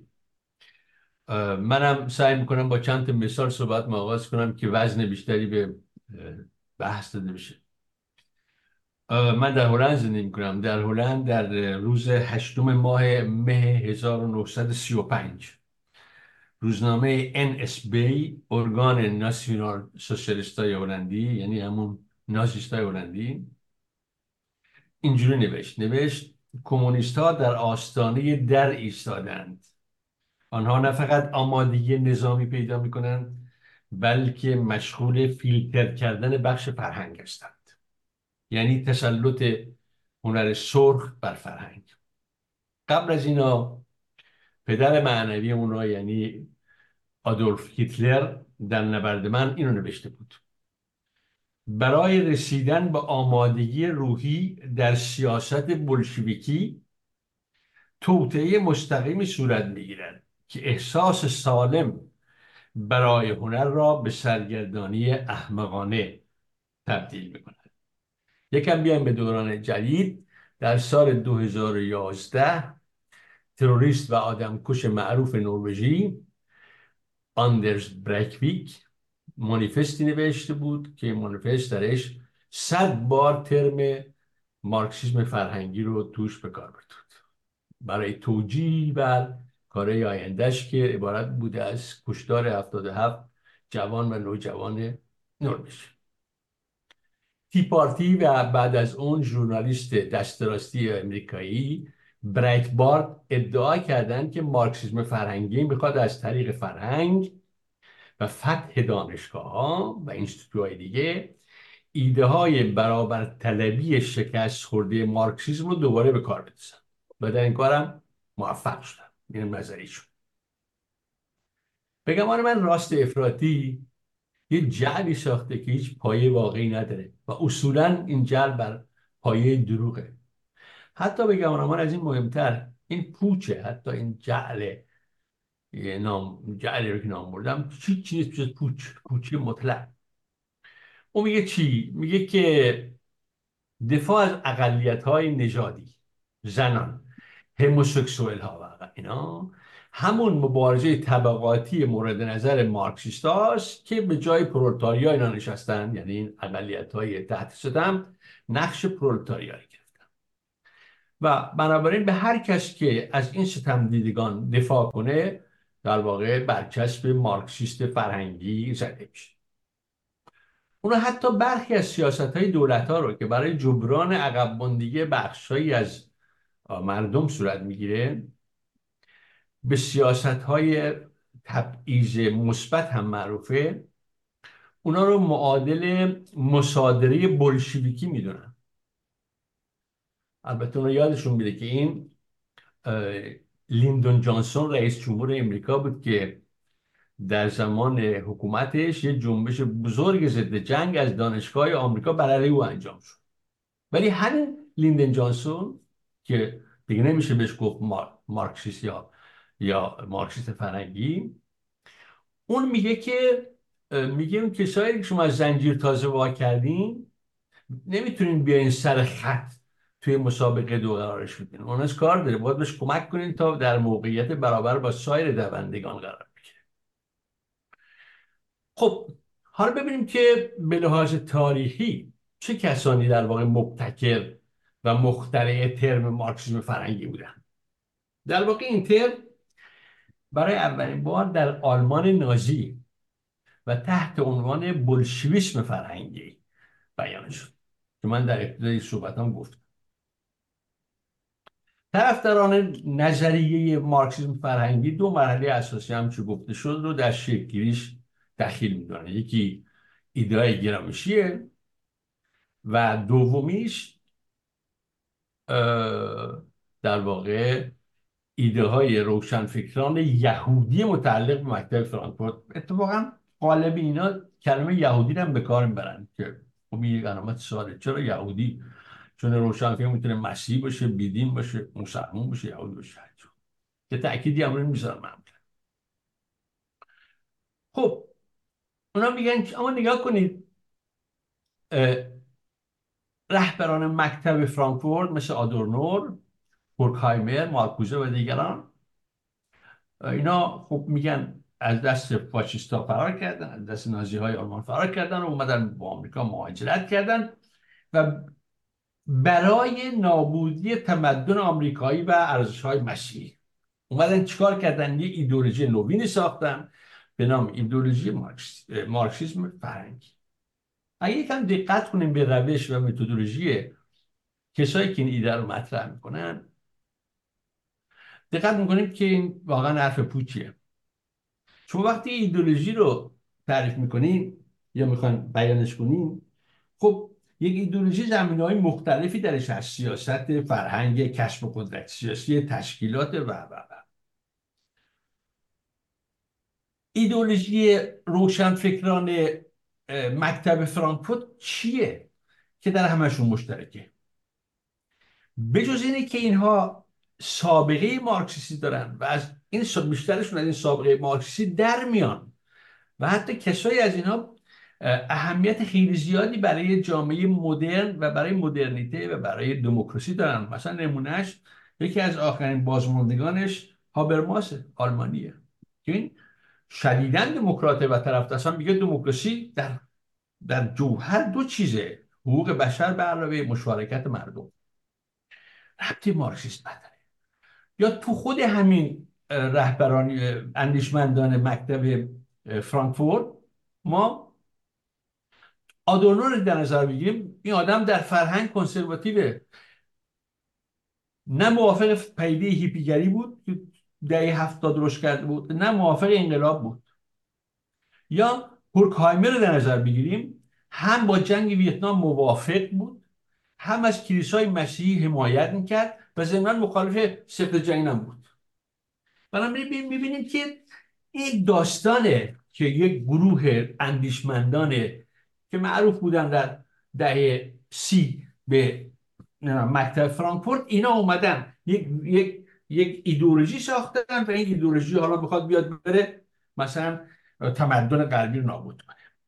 بعد که بگذاریم. من به درکی از پست مدرنیسم خیلی واردش نمیشم چون هم نه خیلی می‌دونم چون پست مدرنیسم خیلی دشواره. حتی خود پوکو و دریدا خود دریدا که اصلا میگه که میگه اصلا من پست مدرنیست نیستم از یک از ابداع کننده پست و برای مسئله ما امروز در جامعهمون مسئله مدرنیسم. رو مدرنیسم رو به دست بیاریم پست مدرنیسم پیشکش خب اما اینکه در آمریکا و اروپای غربی مثلا مطرح میشه که مرد خب در مقابلش زن سفیده نمی‌دونم سیاه نمی‌دونم تضاد این, این ضد اینه من فکر می‌کنم این این داستان پردازیه شما جنبش زنان در اروپا و امریکا و همینطور در ایران ما امروز برجسترین جنبش زنان در جهان امروز در ایرانه. خواستهای معینی برابر طلبی داره. زن می‌خواد تعریف مجددی از خودش رو می‌کنه تعریفی که قرنها مرد ازش کرده می‌خواد عوض کنه. می‌خواد همپای مرد یا حالا همپای یا کم یا زیادش رو من کار ندارم. یک انسان حقوق مساوی داشته این مبارزه در اشکال مختلف در همه جا دنیا اتفاق داره ربط مارکسیسم نداره. سفید و سیاه. جنبش سیاهان در آمریکا جنبش دموکراسی خواهیه و اصلا جنبش سیاه در آمریکا باعث میشه که دموکراسی آمریکا یک حرکت بزرگ به جلو بکنه. همه اینا هست. جنبش همجنسگرایان همینطور. همجنسگرایی می‌خواد یک خانواده دیگری رو تعریف کنه. نمی‌خواد بنیاد خانواده مسیحی یا فلان یا مسلمان از بین بره میگه من این خانواده رو فقط به رسمیت نمیشتم می‌تونه خانواده از دو تا همجنس تشکیل بشه. اینا اینا از نظر انسانی هم که فکر کنیم مشکلی نداره. مگر اینکه ما بکنیم به یک یک برخورد آمیانه در واقع پروپاگاند پوپولیستی بکنیم که مثلا با احساسات مسلمانای مسیحا بازی کنیم. ما اینا اینجوری اینا بدن. ولی یک نگاه انسانی وقتی ببینیم همه حق و همه می‌تونه در چارچوبای قانونی جا بگیره و ازش دفاع بشه. اما خب ببینید شما در صحبت سخنان به نظر من اینجور اومد که در امریکا حالا یه سری در واقع نارسایی های در آموزش پرورش این برای گفته شد که من خیلی چون خودم سی سال معلم بودم خیلی به اینا اعتماد ندارم به اینا. برای که اینا توش پروژه های آموزشی همه روش کار میشه دقت میشه تصویب میشه. خود مدارس تو شرکت دارن. به این سادگی نیست که هر کسی خواست بر اونجا کاری بکنه. فلان من خیلی قبولش ندارم. خاطر تجربه شخصی. شاید هم اتفاق افتاده ولی نشانه این نیست که کل پروژه آموزش در آمریکا باید بره زیر سوال. من چنین جرأتی ندارم بگم. و یا این بحث که اینجوری به نظر من که حزب دموکرات آمریکا در واقع همون حزب بولشویکه در شکل امروزیش. آیا اینطوریه؟ بنابراین ببینید چیزی که تو بحث ما به نظر من کمبودش احساس میشه مسئله دموکراسیه. مسئله حقوق مردمه و حقوق بشره. یعنی ما معیار داریم برای این جامعه بشری و یه نکته من تو پرانتز بگم. ببینید کسایی که از پایگاه مارکسیزم میان و دموکرات میشن عمیقترین تفکر رو نسبت دموکراسی دارن. علت هم خیلی روشنه. علت اینه که اینا ایدئولوژی های توتالیتر مثل, مثل مارکسیسم رو فهمیدنش زندگی کردن باهاش و بهش رسیدن که این اشتباهست این اینا حتی خیلی خیلی بهتر از کسایی هستن می‌فهمند دموکراسی رو که بکراند مارکسیستی نداشتن. بکراند قدرت سیاسی توتالیتر تو ذهنیت خودشون داشته باشند و نداشتن. بنابراین اینا بسیاری از اون اصلا توی از این افراد مکتب فرانکفورت اومدن توی امریکا و توی سازمان های امنیتی امریکا کار کردن. بسیار کمک کردن. اینا عجیب غریبی نیست. و بالاخره بالاخره ما باید بفهمیم که چه معیاری داریم برای برای پیشرفت انسانی؟ آیا معیاری به جز دموکراسی داریم؟ اگر این معیار داشته باشیم ما خیلی مسائل می‌تونیم حل کنیم.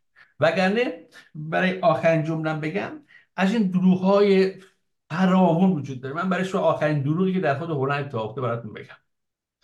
رهبر یه حزب پوپولیستی هلند اعلام می‌کنه که این پناهنده هایی که اومدن میرن توی دولت اینا رو می‌بره توی هتل هایی که استخر آبی گرم داره در حالی که مردم نسبتا پایین از نظر درآمد اقتصادی در هلند برای داشتن خونه در فشار یه خبرنگاری سه برم میره تو اونجا رو پیدا می‌کنه میگه آقا با هتل مصاحبه می‌کنه صاحب هتل. صاحب هتل میگه آقا جان بله ما هتل ما معلوم ما هتلیم برای استخرم داریم.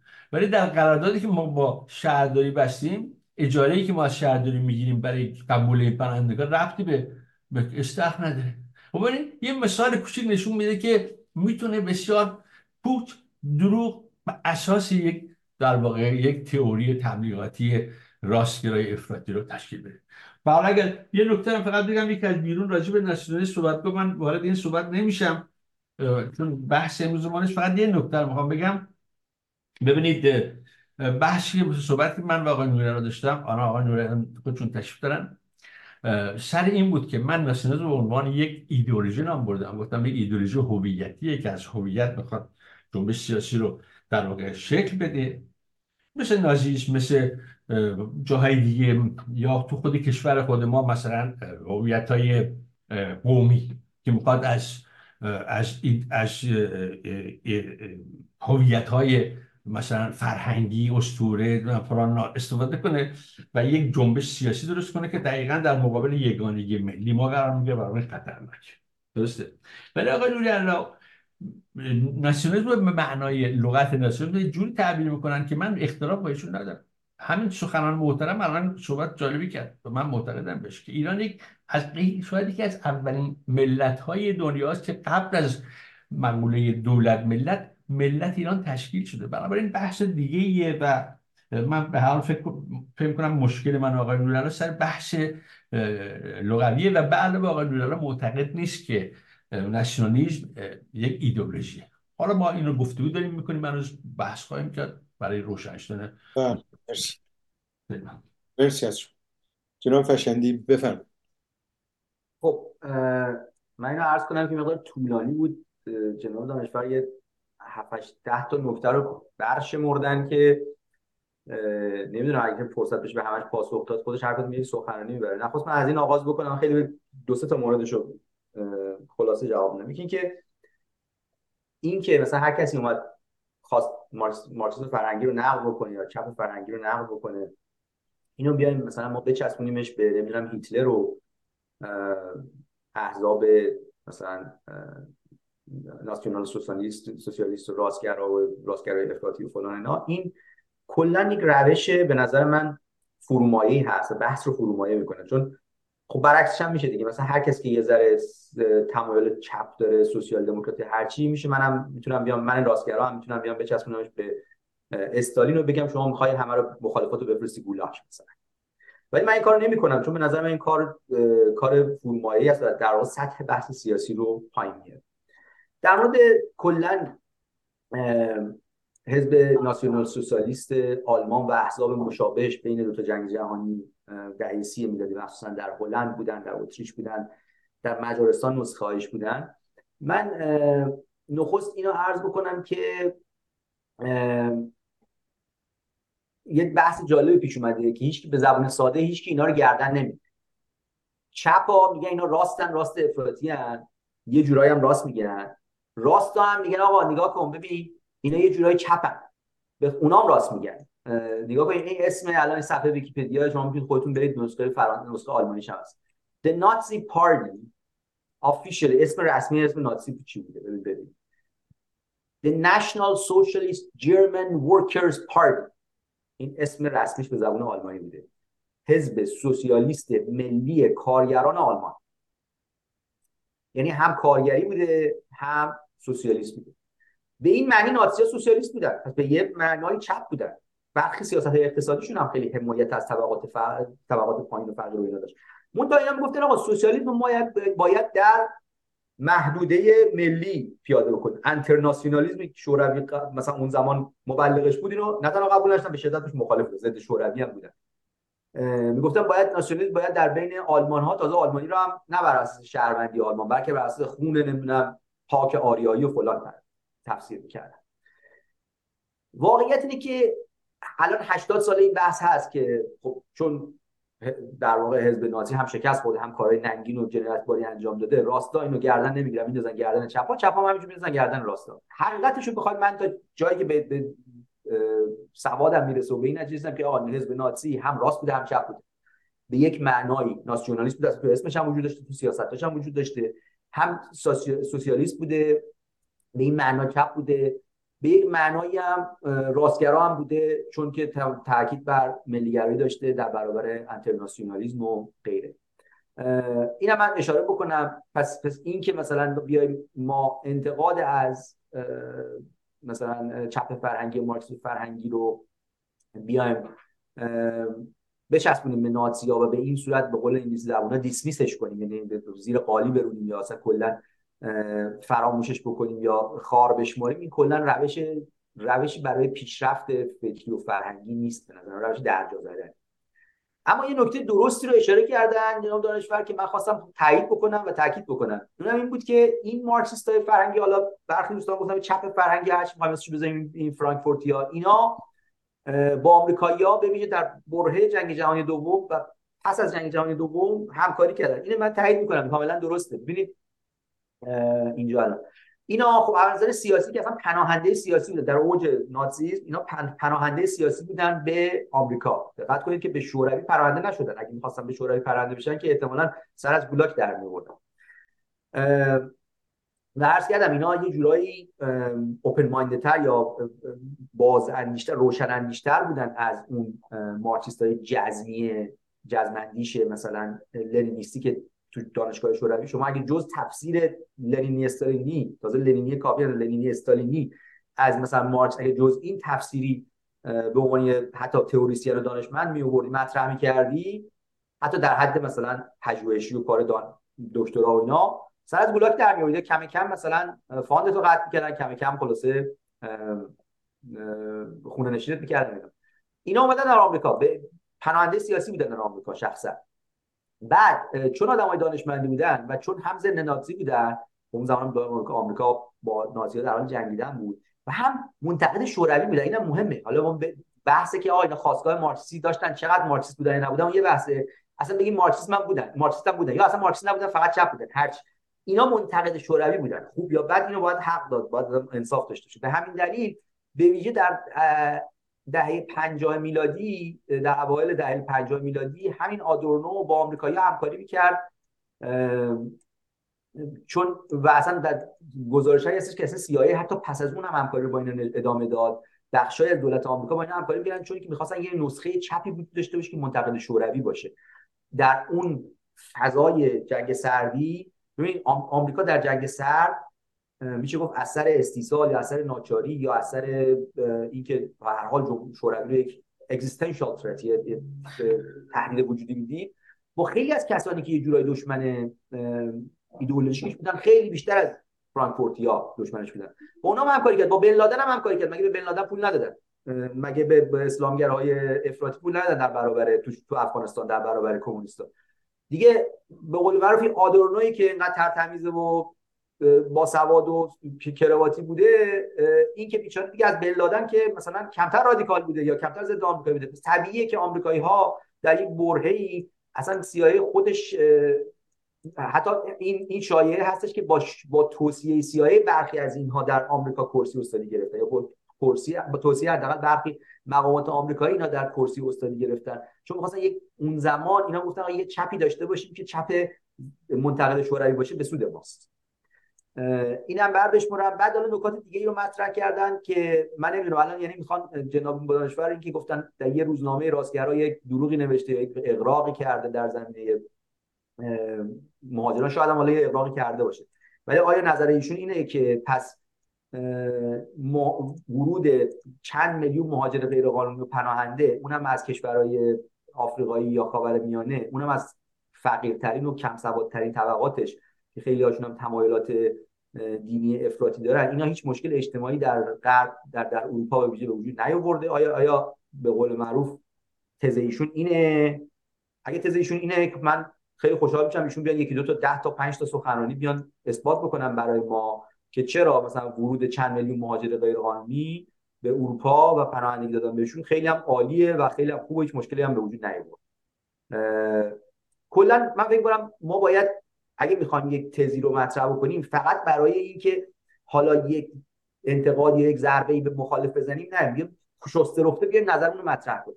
اگه نظرشون اینه که آمریکا چند اروپا ایتالیا اروپا چند میلیون مهاجر غیرقانونی وارد کرده خیلی هم یا پناهنده وارد کرده خیلی هم خوبه باید یه 10 20 30 40 50 100 میلیون دیگه هم وارد بکنه خوبه که ایشون بیان این نظرشون رو بشکافن و مطرح کنن. خب ما هم می‌تونیم استقبال می‌کنیم می‌تونیم بشنویم. از من بس.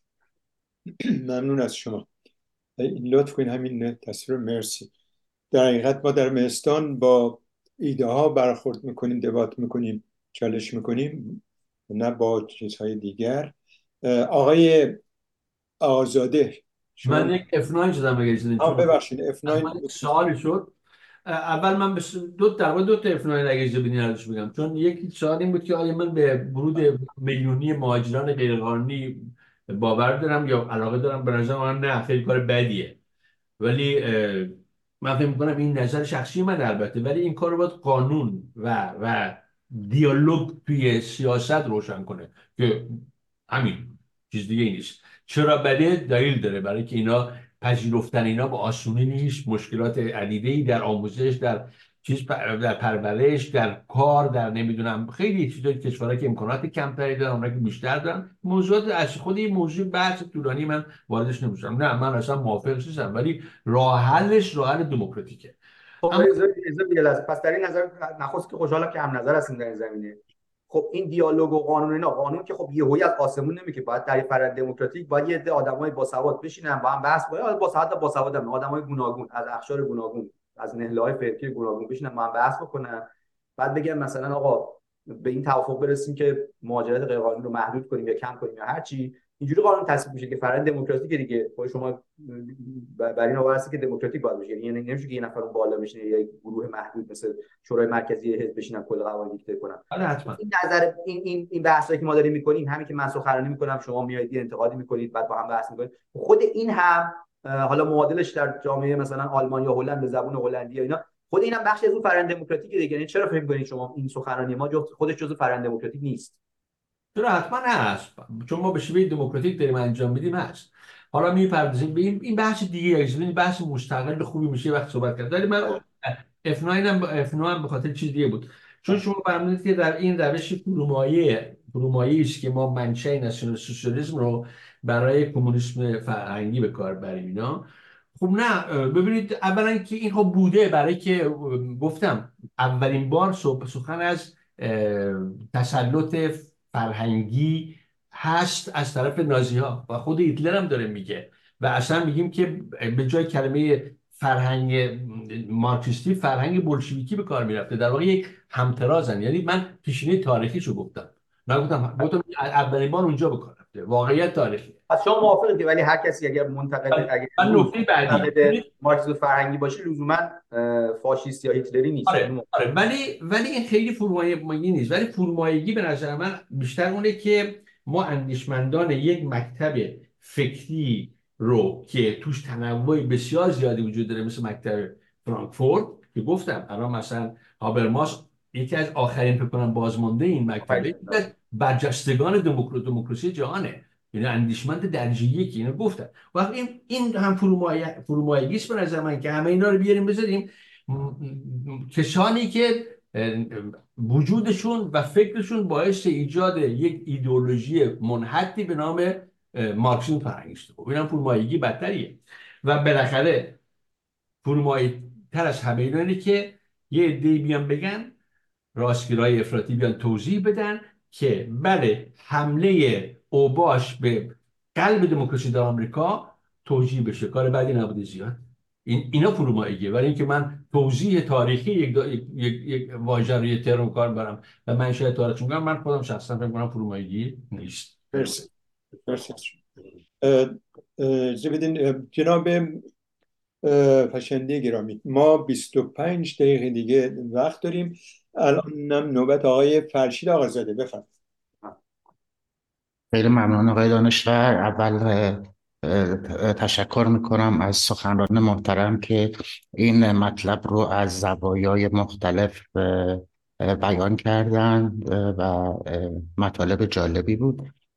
من می‌خوام به یک چند نکته بپردازم که ایشون به اندازه کافی بهش نپرداختن. البته قسمت قابل توجهی از مطالبی که من می‌خواستم عرض کنم رو آقای دانشور اشاره کردن یه قسمت هایی از اون باقی موند اول می‌خواستم عرض کنم که سخنران محترم موقعی که مفهوم مارکسیسم فرهنگی رو به شکل تئوری بر اساس نظریه پردازهای کریتیکال تئوری فرمودند و ولی خب موقعی که بحث مستاق های این بود. مستاق ها رو در واقع از گرایش پروگرسیو جامعه آمریکا که گفتن حالا این یک حالت خاصی هست در آمریکا با توجه به اینکه کلا آمریکا کشوری است که شدیدن سیاست راست داره. اینه که جناح فرض کنید لیبرالشون اونجا چپ محسوب میشه.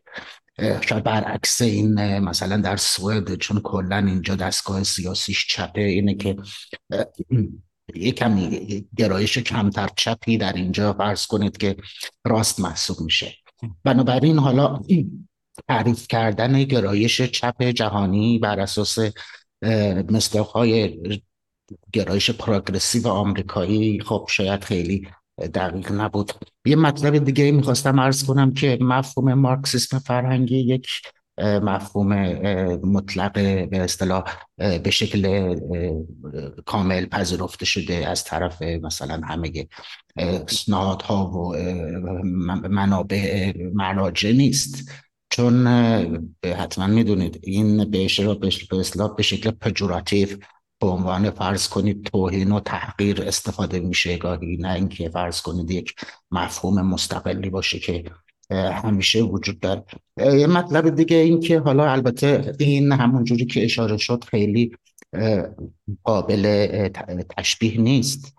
ولی حالا به هر حال با توجه به اینکه به جنبه تئوری شکل گرفتن این نظریه اشاره شد من هم یه قسمت دیگه ای از جنبه تئوری شکل گرفتن این نظریه رو می‌خواستم عرض کنم که البته آقای دانشور اشاره کردن. من می‌خواستم این عرض کنم که هم در دوران هیتلر که این مفهوم اول به شکل گرفته به عنوان بلشویسم فرهنگی و هم الان در این دوران اخیر. در هر دوی این دو حالت این مفهوم از طریق گرایش های ضد یهودی شکل گرفته.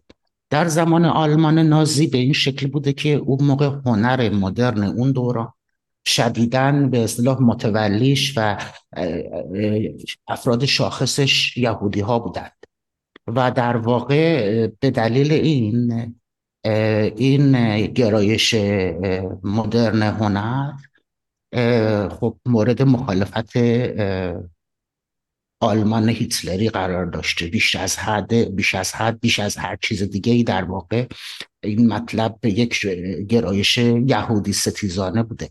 و هم الان هم همینطوره. یعنی این مفهوم می‌دونید حتما این گرایش یهودی ستیزی هم خب یک گرایش چپ داره هم گرایش راست. یعنی راست افراطی آمریکا هم گرایش یهودی ستیزانه داره. و در واقع این مفهوم مارکسیسم فرهنگی یک مفهومیه که برآمده از گرایش سیاسی یهودی ستیزانه راست افراطی آمریکاست.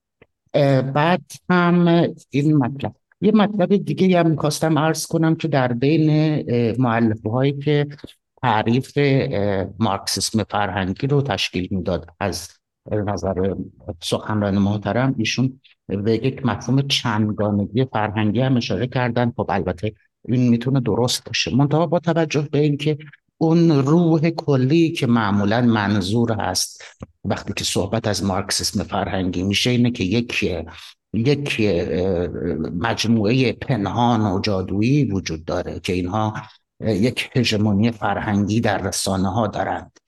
و این هژمونی فرهنگی اینها در جهت یک پارچه کردن گرایش فرهنگی در کشورهای غربی است.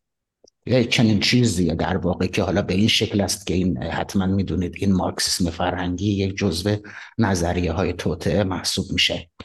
و این از این نظر با توجه به اینکه حضرت علی سخنران محترم اقتصاددان هم هستید من خواستم این نکته رو در واقع یادآوری کنم که با توجه به اینکه دایورسیتی خیلی مهمه. هم از نظر نوآوری و هم از نظر اینکه با توجه به اینکه کشورهای توسعه یافته یه مقدار زیادی اقتصادشون از طریق سرمایه گذاری است در کشورهای مختلف. و سرمایه گذاری اینطور است که اینها می‌خوان که اون بیزینسی که هر جای دنیا درش سرمایه گذاری می‌کنن این موفق بشه. و به این دلیل یعنی اینجوری نیست که حتما این بیزینس فرض کنید محصولیه که خودشون تولید کنن. اینها سرمایه در اختیار فرض کنید یک سرمایه دار یا مثلا تولید کننده محلی می‌خوان بذارن و از اون در واقع از اون سودی که اون می‌بره استفاده کنن بنابراین می‌خوان که اون سود ببره.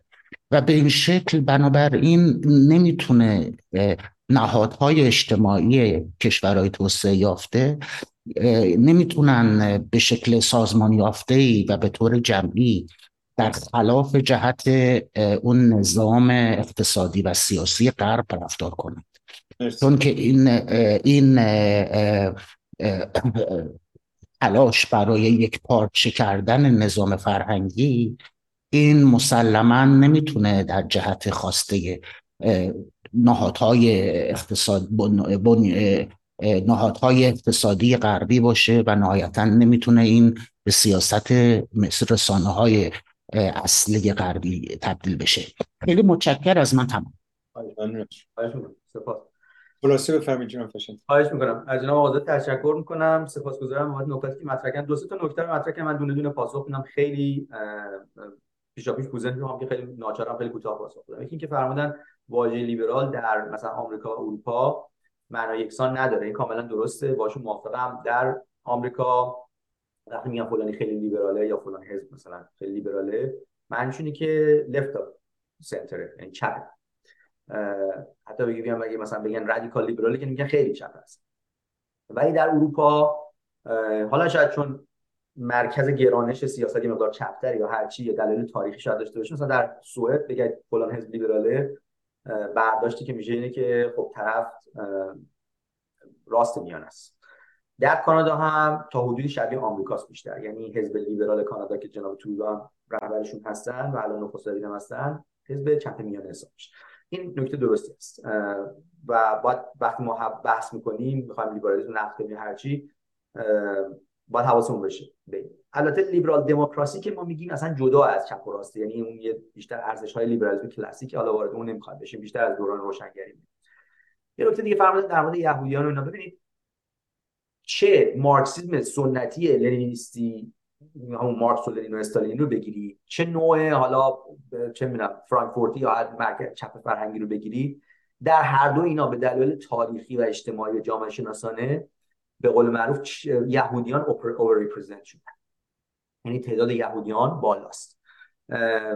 خود مارکس که اصالت یهودی داشت تروتسکی یهودی بود. یعنی شما اگه راه اصلا مارکسیسم غرب اروپای غربی رو رها کنید برید به همون شوروی. ببینید که در هم دستگاه شوروی مثلا درژینسکی بنیانگذار چکا که بعدا NKVD شد و بعدا KGB شد و اینا اینا خیلیشون یهودی بودن. اگه اشتباه نکنم درژینسکی رو مطمئن نیستم چک کنم ولی درصد زیادی از رهبران انقلاب شوروی یهودی. و نازی‌ها خیلی از این روی مانوف می‌دادن خیلی از این استفاده کردن می‌گفتن اصلا کل مارکسیسم بر ساخته یهودی است در بین فرانکفورتیان که با وجودی که خودشون منتقد شوروی بودن در بین اونها هم یهودی زیاد بود. اصلا بنیانگذارش ویل اینجا بیاریم ما. اینجا مرز کردم دیگه فلیکس ویل خودش یهودی بود. و عده زیادی از این پژوهشگران و دانشمندانی هم که در در همین مؤسسه فرانکفورت فعالیت می‌کرد عده زیادشون یهودی بودن همین خیلی تئوری توته هایی رو کرد. به نظر من قضیه اینه که تئوری توته چندانی در کار نیست.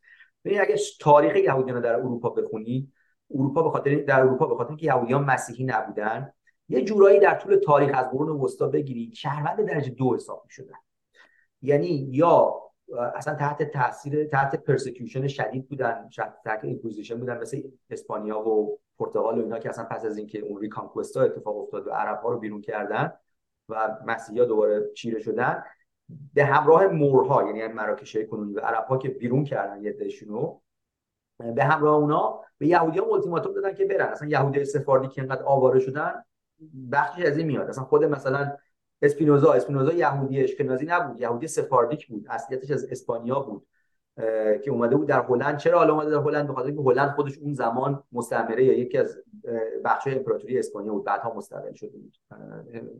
republic Dutch Republic بود من وارد اون نمی‌خواد بشه. حتی اقتصاددان معروف بریتانیایی دیگه هست. اونم اصلیتش یهودی سفاردی خلاصه یهودی ها شهروند درجه دو بودن در طول تاریخ. حتی بعضی مواقع در اثر خرافات و اینا می‌گفتن آقا یهودیات تعدادشون زیاد شده قدرتشون زیاد شده غضب الهی میاد سرکوب می‌شدن کشتارهای اتفاق میفته تو قرون وسطا.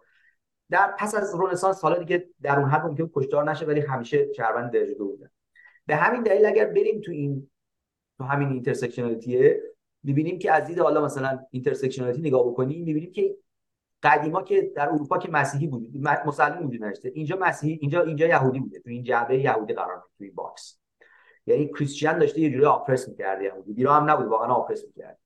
و به همین دلیل بود که به همین دلیل که یهودی ها شهروند دلیل بودن هم جنبش صهیونیسم یا زایونیسم از زاده شد که خب بدونید از هرتزل خودش یک یهودی آلمانی آلمانی اتریشی بود بیشتر اتریشی. و اون موج مهاجرت به سرزمین موعود و اینا شکل گرفت اصلا بحث ما نیست. ولی در این حال هم یهودیان جذب شدن. هم هم خب نظر هوشی و سواد و اینا بالاتر بودن که ببینیم جایزه نوبل بیشتری هم بردن و تو فلسفه خیلی قوی هستن. همین که به دلیل اینکه شهروند درجه دو بودن جذب شدن به ایدئولوژی های رهایی بخش حالا اسمش چپ رهایی بخش هر چی بذارید یه دشون جذب مارکسیسم کلاسیک شدن از نوع مثلا شوروی یه دشون جذب مارکسیسم یا حالا چپ مثلا فرهنگی فلسفی فرانکفورتی شدن. اینم از این. ولی اینکه ما بیایم بگیم حالا هر کسی بیاد به هر دلیلی بیاد منتقد به منتقد مارکسیسم مثلا فرهنگی باشه منتقد مرکز مثلا مکتب فرانکفورت باشه این بابا مثلا یهود ستیزه و نمی‌دونم تالی هیتلر و این حرفا این دیگه دوباره باز از اون مغلطه هاست. یعنی این که حالا تاریخی بله یهود ستیزان مخالف مثلا بولشویسم فرهنگی یا هرچی بودن این دلیل نمیشه ما الان هر کس معتقد بود بگیم به چسبونش به یهود ستیز. این از این یه نکته دیگه در مورد diversity اشاره کردن. در مورد diversity باید ببینیم که ما اصلا وقتی این شعار دایورسیتی به خصوص تو غرب بین چپ ها خیلی زیاده. بین چپ هایی که تحت تاثیر همین مرکز فرانکفورت و چپ فرهنگی هم هستن خواسته یا ناخواسته دانسته یا نادانسته اصلا این دایورسیتی که میگن یعنی چی؟ نخستی که من چیزی که متوجه شدم تو دانشگاه چون به اینه دیدم که چطور تبعیض قائل میشن بین برای استخدام استادای مرد یا برای استادای سفید پوست و مثلا به خیال خودشون تبعیض مثبت به نظر من نجات پرستی قائل میشن. اولی که از نظر اینها دایورسیتی یا گوناگونی یا تنوع فقط از روی ویژگی های تغییر ناپذیر انسان تعریف میشه. یعنی مثلا جنسیت رنگ پوست گرایش جنسی. و اینجور چیزا. به, به تنوع اندیشه باور ندارن امکان نداره این چپا بیان بشینن بگن آقا به اندازه کافی آیا ما استاد راستگرا تو علوم انسانی هاروارد داریم یا نه نه نه. امکان نداره. دوست دارم به اندازه کافی تعداد زیادی سیاه داشته باشن تعداد زیادی زن داشته باشن تعداد زیادی سیاه پوست تعداد زیادی زن تعداد زیادی گی تعداد زیادی مهاجر نمی‌دونم رنگین پوست Latino فلان فلان. چند تا disabled و اینا چند تا معلول و اینا داشته باشن این خیلی خوبه ازشون خیلی diverse ولی اگه همه اینا مثل طوطی‌وار بیان همشون یه حرفو تکرار کنن حرفای چپ رو تکرار کنن به نظرشون diverse diverse عالی بهترین حالت. ولی اگر بیاد تن... مثلا تنوع باور باشه راستگرا اینا باشه نه دیگه اون وقت باید بچسبونیش با فاشیسم اون وقت دانشگاه باید اخراجش بکنیم اون وقت باید کنسلش بکنیم. یعنی تنوعی که اینا میگن تنوع در اندیشه نیست. تنوع فقط در ویژگی های ویژگی های اکتسابی و غیر اکتسابی و ذاتی مثل مثلا جنسیت و رنگ پوست و اینها که اصلا بدیهی هم نیستش که این این تنوع به ویژه اگر از نوع اجباری و سهمیه ای باشه چرا مثلا در یک شرکت به افزایش بهره وری می انجام نظر اقتصادی؟ اتفاقا به نظر من به وارون به افزایش به, کاهش بهره می انجام چون شما وقتی در استخدام در ترفی دادن در پروموت کردن در ترفی دادن در مدیر انتخاب کردن وقتی شایستگی رو می‌ذاری کنار میای ببینی کی سیاه کی سفیده. حالا به اندازه کافی سیاه دارم یا ندارم. چند تا زن دارم چند تا گی دارم. اینا رو میای وارد می‌کنی خب طبیعتا کارایی رو میاری پایین. جمهوری اسلامی یه زمانی میاد گفتش که تعهد مهمتر از تخصص مکتبی رو بیاریم ببریم بالا. اون اونایی که تخصص دارن رو بزنیم کنار. تخصص کافی نیست. حالا الان ممکنه به جای تعهد یکی بیاد بگه نمی‌دونم گرایش جنسی یا رنگ پوست رو بزنیم فرقی نمی‌کنه. در هر حال شاید مخالف شایستگی و از نظر اقتصادی کارایی رو میاره پایین. این از من. بیشتر از این از من بس. خیلی ممنون از شما. و ما آخرین نفر هموندان گرامی جناب نارمکی. وقت گرفتید بفرم ممنونم. خیلی متشکرم از جمله از آقای پشندی. جناب پشندی من بحث رو گوش دادم و یک سردرگمی پیدا کردم. حالا انتقادی هم به شما ندارم. جهت پیشنهاد شاید کار, کار شما سختتر بشه ولی دقیق تر بشه. من فکر کنم مشکل چند تا رو نوشتم براتون می‌خونم. یکی اول در اونجایی که شما گفتید ما بحث دع... چیز نمی‌خوایم داشته باشیم. دعوا سر لغت. سر لغت به نظر ما دعوا نبود. سر متد دعوا بود. چرا؟ نه اینکه دعوا باشه بلکه متد غلط بودن متد باعث اون سردرگمی شد.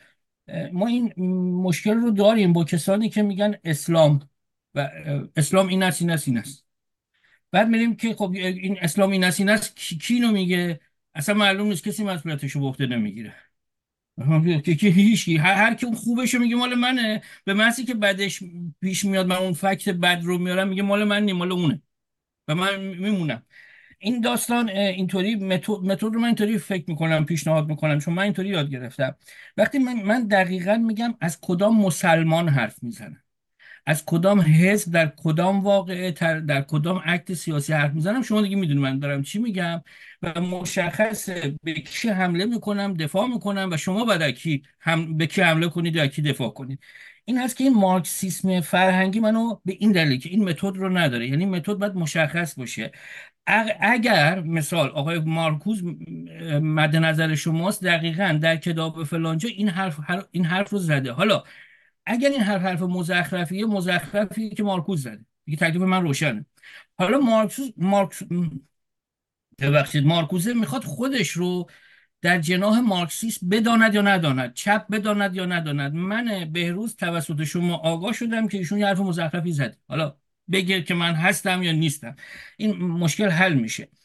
در نتیجه من پیشنهادم اینه این این متد شاید برای بعدها تغییر بکنه به اینکه مشخصا رفرنس ارجاع بشه که دقیقا مد نظر چه گرایشی در کجا توسط کی چه تشکیلاتی و غیره بوده. این این رو حل کنه. دوم در همین راستا اگر نگاه حقوقی داشته باشیم اونجایی که شما گفتید که به نظر من میاد شما فرمودید که هیتلر هم حزبش چپ بوده هم راست بوده. من در پیشنهاد میگم که بفرمایید نه هیتلر مجرم بوده.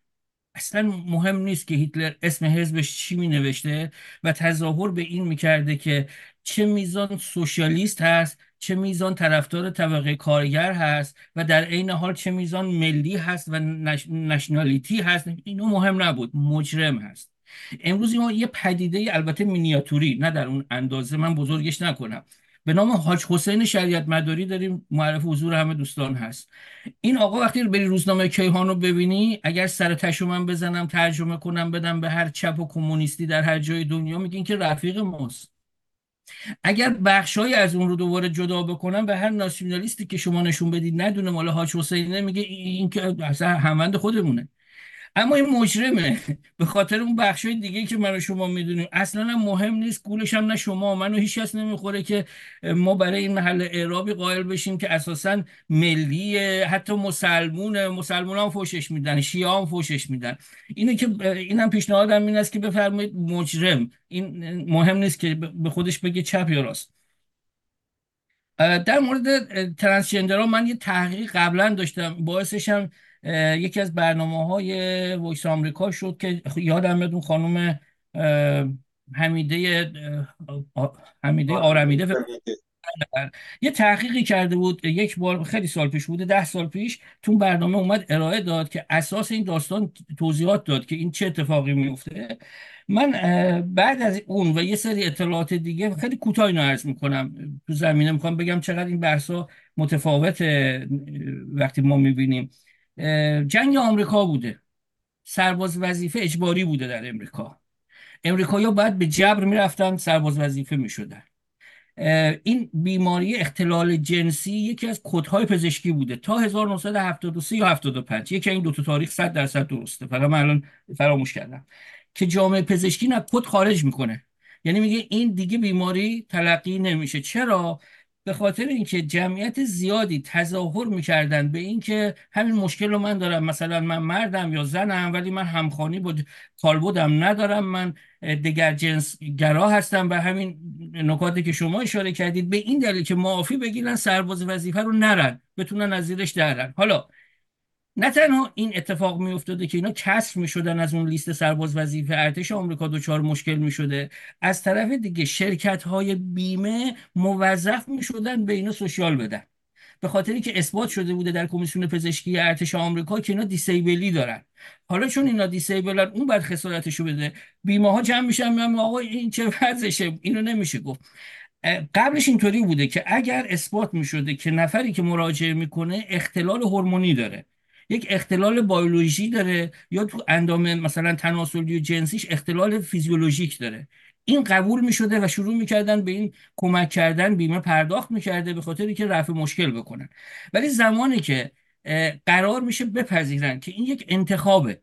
یعنی نفر میومده اونجا آزمایشش نرمال بوده بدن نرمال بوده. منتها می‌گفته این انتخاب منه و طبق قواعدی که تو ارتش بوده اینو نمی‌تونستن راش بدن تو ارتش. هنوزم مثل که عادی نشده. در نتیجه بیمه بعد خسارت می‌داده. جامعه پزشکان آمریکا اینو از اون تاریخ خارج می‌کنه از لیست بیماری. از اونجا به بعد یه بحثی میشه که شما ادامه دادید. اما ببینید تمام نکاتی که شما گفتید. حالا اون بخش شبه نقدی که من می‌خوام بیارم که نمی‌دونم درست یا غلطه. تمام اینا رو من یادم چپ میذاشت تو کاسه لیبرالیسم سرمایه داری یعنی اساسا می‌گفت تمام این بازی ها بازی های پول و سرمایه است به این گواه. اصلا خواهشان من هیچ نوع بحثی سر نمی‌دونم به حاشیه نره شوروی و چین و اینا ندارم. در شوروی کازینو وجود نداشت که روسپی خونه داشته باشه. شاید هم بد بوده. من خواهشم به این نری. من دارم فکت میگم که بعد بخواد نوع همجنسگراش اونجا از کنه دو جنسگراشو بکنه سکس گروپ بذاره اونجا پول بگیره. اصلا نبود. اینا از محافظه کارترین آدما بودن هنوزم بیشترین مقاومت رو این قضایا دارن. یعنی بیشترین کتک ها رو این بدبختایی که حتی واقعا اختلال دارن مشکل دارن. نه اینکه انتخاب آزادانه کرده باشن اونا هنوز دارن می‌خورن تو این کشورها چین تا قبل از اینکه باز بشه همین اواخر دقیقا به شدت حتی با یه روسپیخونه معمولی که بحث ترانسجندر هم توش نیست مقابله می‌کرده. شما وقتی می نویسید مارکسیسم فرهنگی بیرو درواسی من یه ذره احساس می‌کنم می‌خوای مارکسیست وطنی رو بزنی. اشکال نداره. بزن. حالا که می‌زنی. ولی با جنسی بزن که زدنی باشه. وقتی به من میگی مارکسیسم فرهنگی من فرهنگ مبارزاتی ارتش آزادی بخش ارتش رهایی بخش تو ایران حمید اشرف تو خارج چگوارا یادم میاد که این داره مردم رو دعوت می‌کنه که در مقابل ظلم وایسین بجنگین. حالا اینکه از توش بعدم پلپوت ممکنه در بیاد اتفاقای دیگه در بیاد بحث دیگه است. ما کار نداریم. هر فرهنگی خوب و بد داره دیگه. در نتیجه من تو این تیتر رو خوندم مارکسیسم فرهنگی رفتم یاد اون همایشی افتادم که تو پاریس اتفاق افتاده بود. کمونیستای عرب ترک کرد از همه جای دنیا اسپانیش اومده بودن مرتبا. از این موسیقی ها میذاشتن که مردمو داره دعوت می‌کنه به انقلاب علیه نظام سلطه و سرمایه و امپریالیسم جهانی. اما فرهنگ که میگید من میرم تو شو و موسیقی و گیتار و تار و اسپانیش و خواندن و اینا. اینایی که شما گفتید من یادمه حتی اگر به خاطرات خانم ویدا حاجبی اگر یه مراجعه بکنید و دیگرانی مثل ایشون و از جمله خاطراتی که تو خونه های تیمی ازش نقل ازشون نقل می‌کنن اتفاقا مارکسیست های وطنی که بیچاره ها به شدت محافظ کار بودن. حتی دگرباشی نرمال رو پذیرا نبودن در یه چارچوب وای به حال ترنسیندر در شکل بین المللش هم من وقتی یاد اون اصول کمونیسم میفتم که سرمایه داری میاد انگلس رو متهم می‌کنه که تو می‌خوای زنها رو مشترک اشتراکی بکنی به خاطری که مارکس و انگلس اعتقاد داشتن که ابزار تولید باید اشتراکی بشه. بعد پاسخیه ای که انگلس به اونا میده به شکل مفصل انگار انگلس آخونده است نه اینکه برعکسش اتفاق بیفته. بعد شما میگه که زن رو دارید به عنوان کالا به حراج می‌ذارید. نه ما پاسخش تو اون اصول کمونیسم است اینه که من قرابتی با این ندیدم. همیشه هم اتهام رو دیدم که اتفاقا نظام سرمایداری این کار است نه برعکسش. بحث آخر این که اگر بگیم چپ معنای کلی یعنی هر نوع گرایشی که میره به طرف منافع اولویت یا اولویت دادن به منافع اجتماعی بگیم اون چپه خب این خود تعدیل پیدا می‌کنه از مارکسیسم جدا میشه. ولی در جامعه امریکایی که به اوباما میگن کمونیست من قشنگ یادم اون موقعی که دعوا شده بود هوادارهای ترامپ می‌گفتن این مردک کمونیست این حرفو زد اون حرفو زد.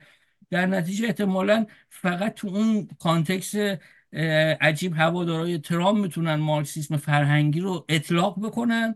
به یه همچین لیستی که شما فرمودید چون برای من جا نیفتاد مگر اون پیشنهاد اول که شما موردی شخص بگید فلانی فلانجا می‌گوید در مارکسیسم خط این خط اون لنین این یا اون یعنی بشه انتصابش کرد. در غیر این صورت یک پروپاگاند سیاسی می‌بینم که منشأش هم در امریکا بوده فقط. مرسی.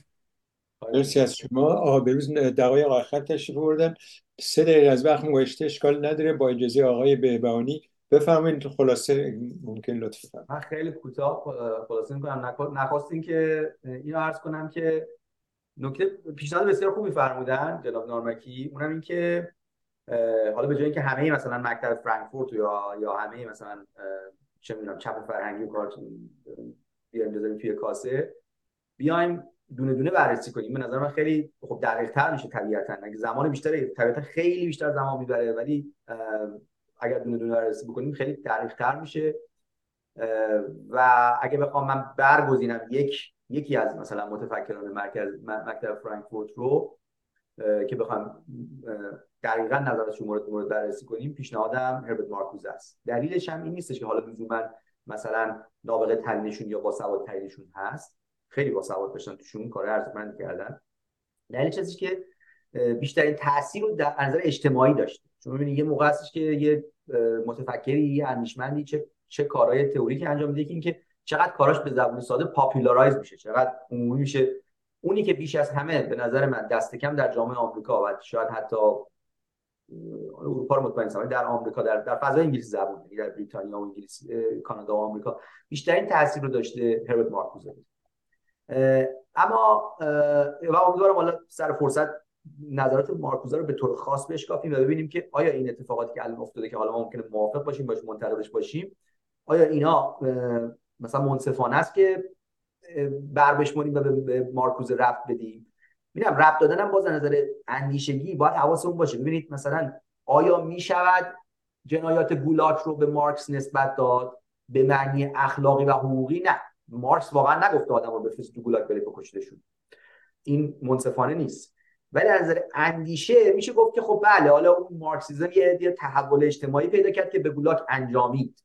نه اینکه بیایم مارکس رو مثلا بهش توهین کنیم و چوب بزنیم به مردش که حالا چرا مثلا آدم رو فرستید این اینم به این معنی میشه مارکوزه رو مثلا نقد کرد. که آیا اون حرفایی که مارکوزه می‌زد اون تئوریایی که می‌داد خواسته یا ناخواسته به مثلا فلان فلان جنبه ووکیزم امروز که ما منتقدش هستیم یا نیستیم یا یا حتی شاید طرفدارش هستیم آیا به این انجامید یا نه؟ نمیشه بحث کرد. اما در مورد این نکته اشاره کردن که مثلا خیلی از این کارهایی که trans نمی‌دونم چی اینا هست اینا رو چپ های سنتی به ویژه ایرانی و حتی چپای مثلا اون چریک و اینا اینا بیشتر به لیبرالیسم نسبت می‌دادن نه به مثلا به مارکس سنت اتفاقا من کل این سخنرانی در راسته همین بود.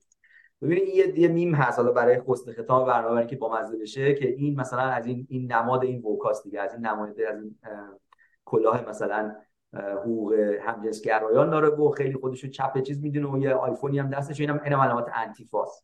انتیفا. خلاص این اومده اومده به اینم مثلا چه گواراست این میمه دیگه. از این از این چیزای بامزه است که می‌کشن حالت کاریکاتور گونه ولی نکات مثلا اجتماعی سیاسی داره. میگه I love you Che Guevara I'm a communist vegan. خب این اکثرا ویگن هم خیلی توشون زیاده. Bisexual that fights, for working class. بعد جواب چه گوارا پاسخ که گوارا execute this degenerate this degenerate یه اینا منحرف رو اعدام کنید. واقعی زمینه که مثلا همین چه می‌دونم حمید اشرف و این چریکای همین خود ما که اون نسخه مثلا وطنی به قول معروف دانگرید شده چه گوارا بودن اینا هم اگه واکنششون میدن مثلا فلانی چه می‌دونم مثلا همجنسگرا از می‌خواد از چپ بازی مثلا به حقوق همجنسگرایان برسه احتمالش چه مثلا اعدامش کنه یا اعدامش هم نمی‌کردن می‌گفتن آقا این این منحت برجوایی از این حرفا. و اتفاقا من نه تنها این انکار نمی کنم بلکه تایید می‌کنم و همه بحث من این بود که به دلیل اون جدیاختگی یا انشقاق بنیادینی که بین همین چپ فرهنگی و مارکسیسم سنتی بود دقیقا هم که میفرمایید شوروی در مورد حقوق گیا اصلا یه اپسیلونی باج نمی‌داد. اتفاقا هم حقوق گیا رو یه چیز بورژوایی می‌دونست. ولی چپ غربی اتفاقا می‌خواست از راه مثلا حقوق گی ها نه تنها طرف حقوق گی ها بلکه می‌خواست از حقوق گی ها برای یه چیز رهایی بخش استفاده کنه و تا حدودی هم کرد. می‌خوام اصلا بحث این کدوم خوب بود کدوم بد بود. می‌خوام بگم چپ سنتی مارکسیست لنینیستی چقدر متفاوت بود با چپ غربی که حالا ووکیزم و اینا ازش در اومده. چقدر بنیانهای فکریشون با هم متفاوت. در این حال که شاید یه اشتراکاتی هم داشتن و آنچه ما در ایران داشتیم به ویژه در دهه چهل و پنجاه شمسی که خب اوج مثلا تب چپ و چریک و فلان و اینا بود و چه انسانهایی مثلا شریف و شاید دانشمند یا استعدادهای خوبی هم هدر شدن در این راه یا به حال جانفشانی کردن.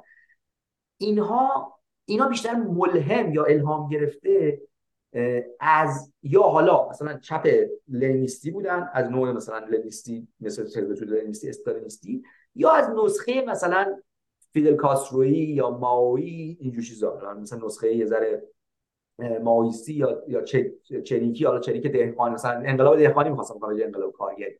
ولی کلا تو همون نهله بودن. این چپ فرهنگی اگه اسمشو بذاریم که مثلا شاید بیش از این که مثلا دنبال دنبال نمی‌دونم انقلاب کارگری یا دهقانی باشه دنبال حقوق نمی‌دونم یه چیز لوکستر مال جامعه ثروتمندتر یه جورایی. و اصلا فرهنگم چند دهه طول کشید تا به ایران برسه. تا سال 57 اصلا در, در بین چپ ایرانی تاثیر چندانی نداشت. پژواکی نداشت. اصلا بحث اینجا ارزشی داوری ارزشی نمی‌کنیم. و داریم بحث می‌کنیم.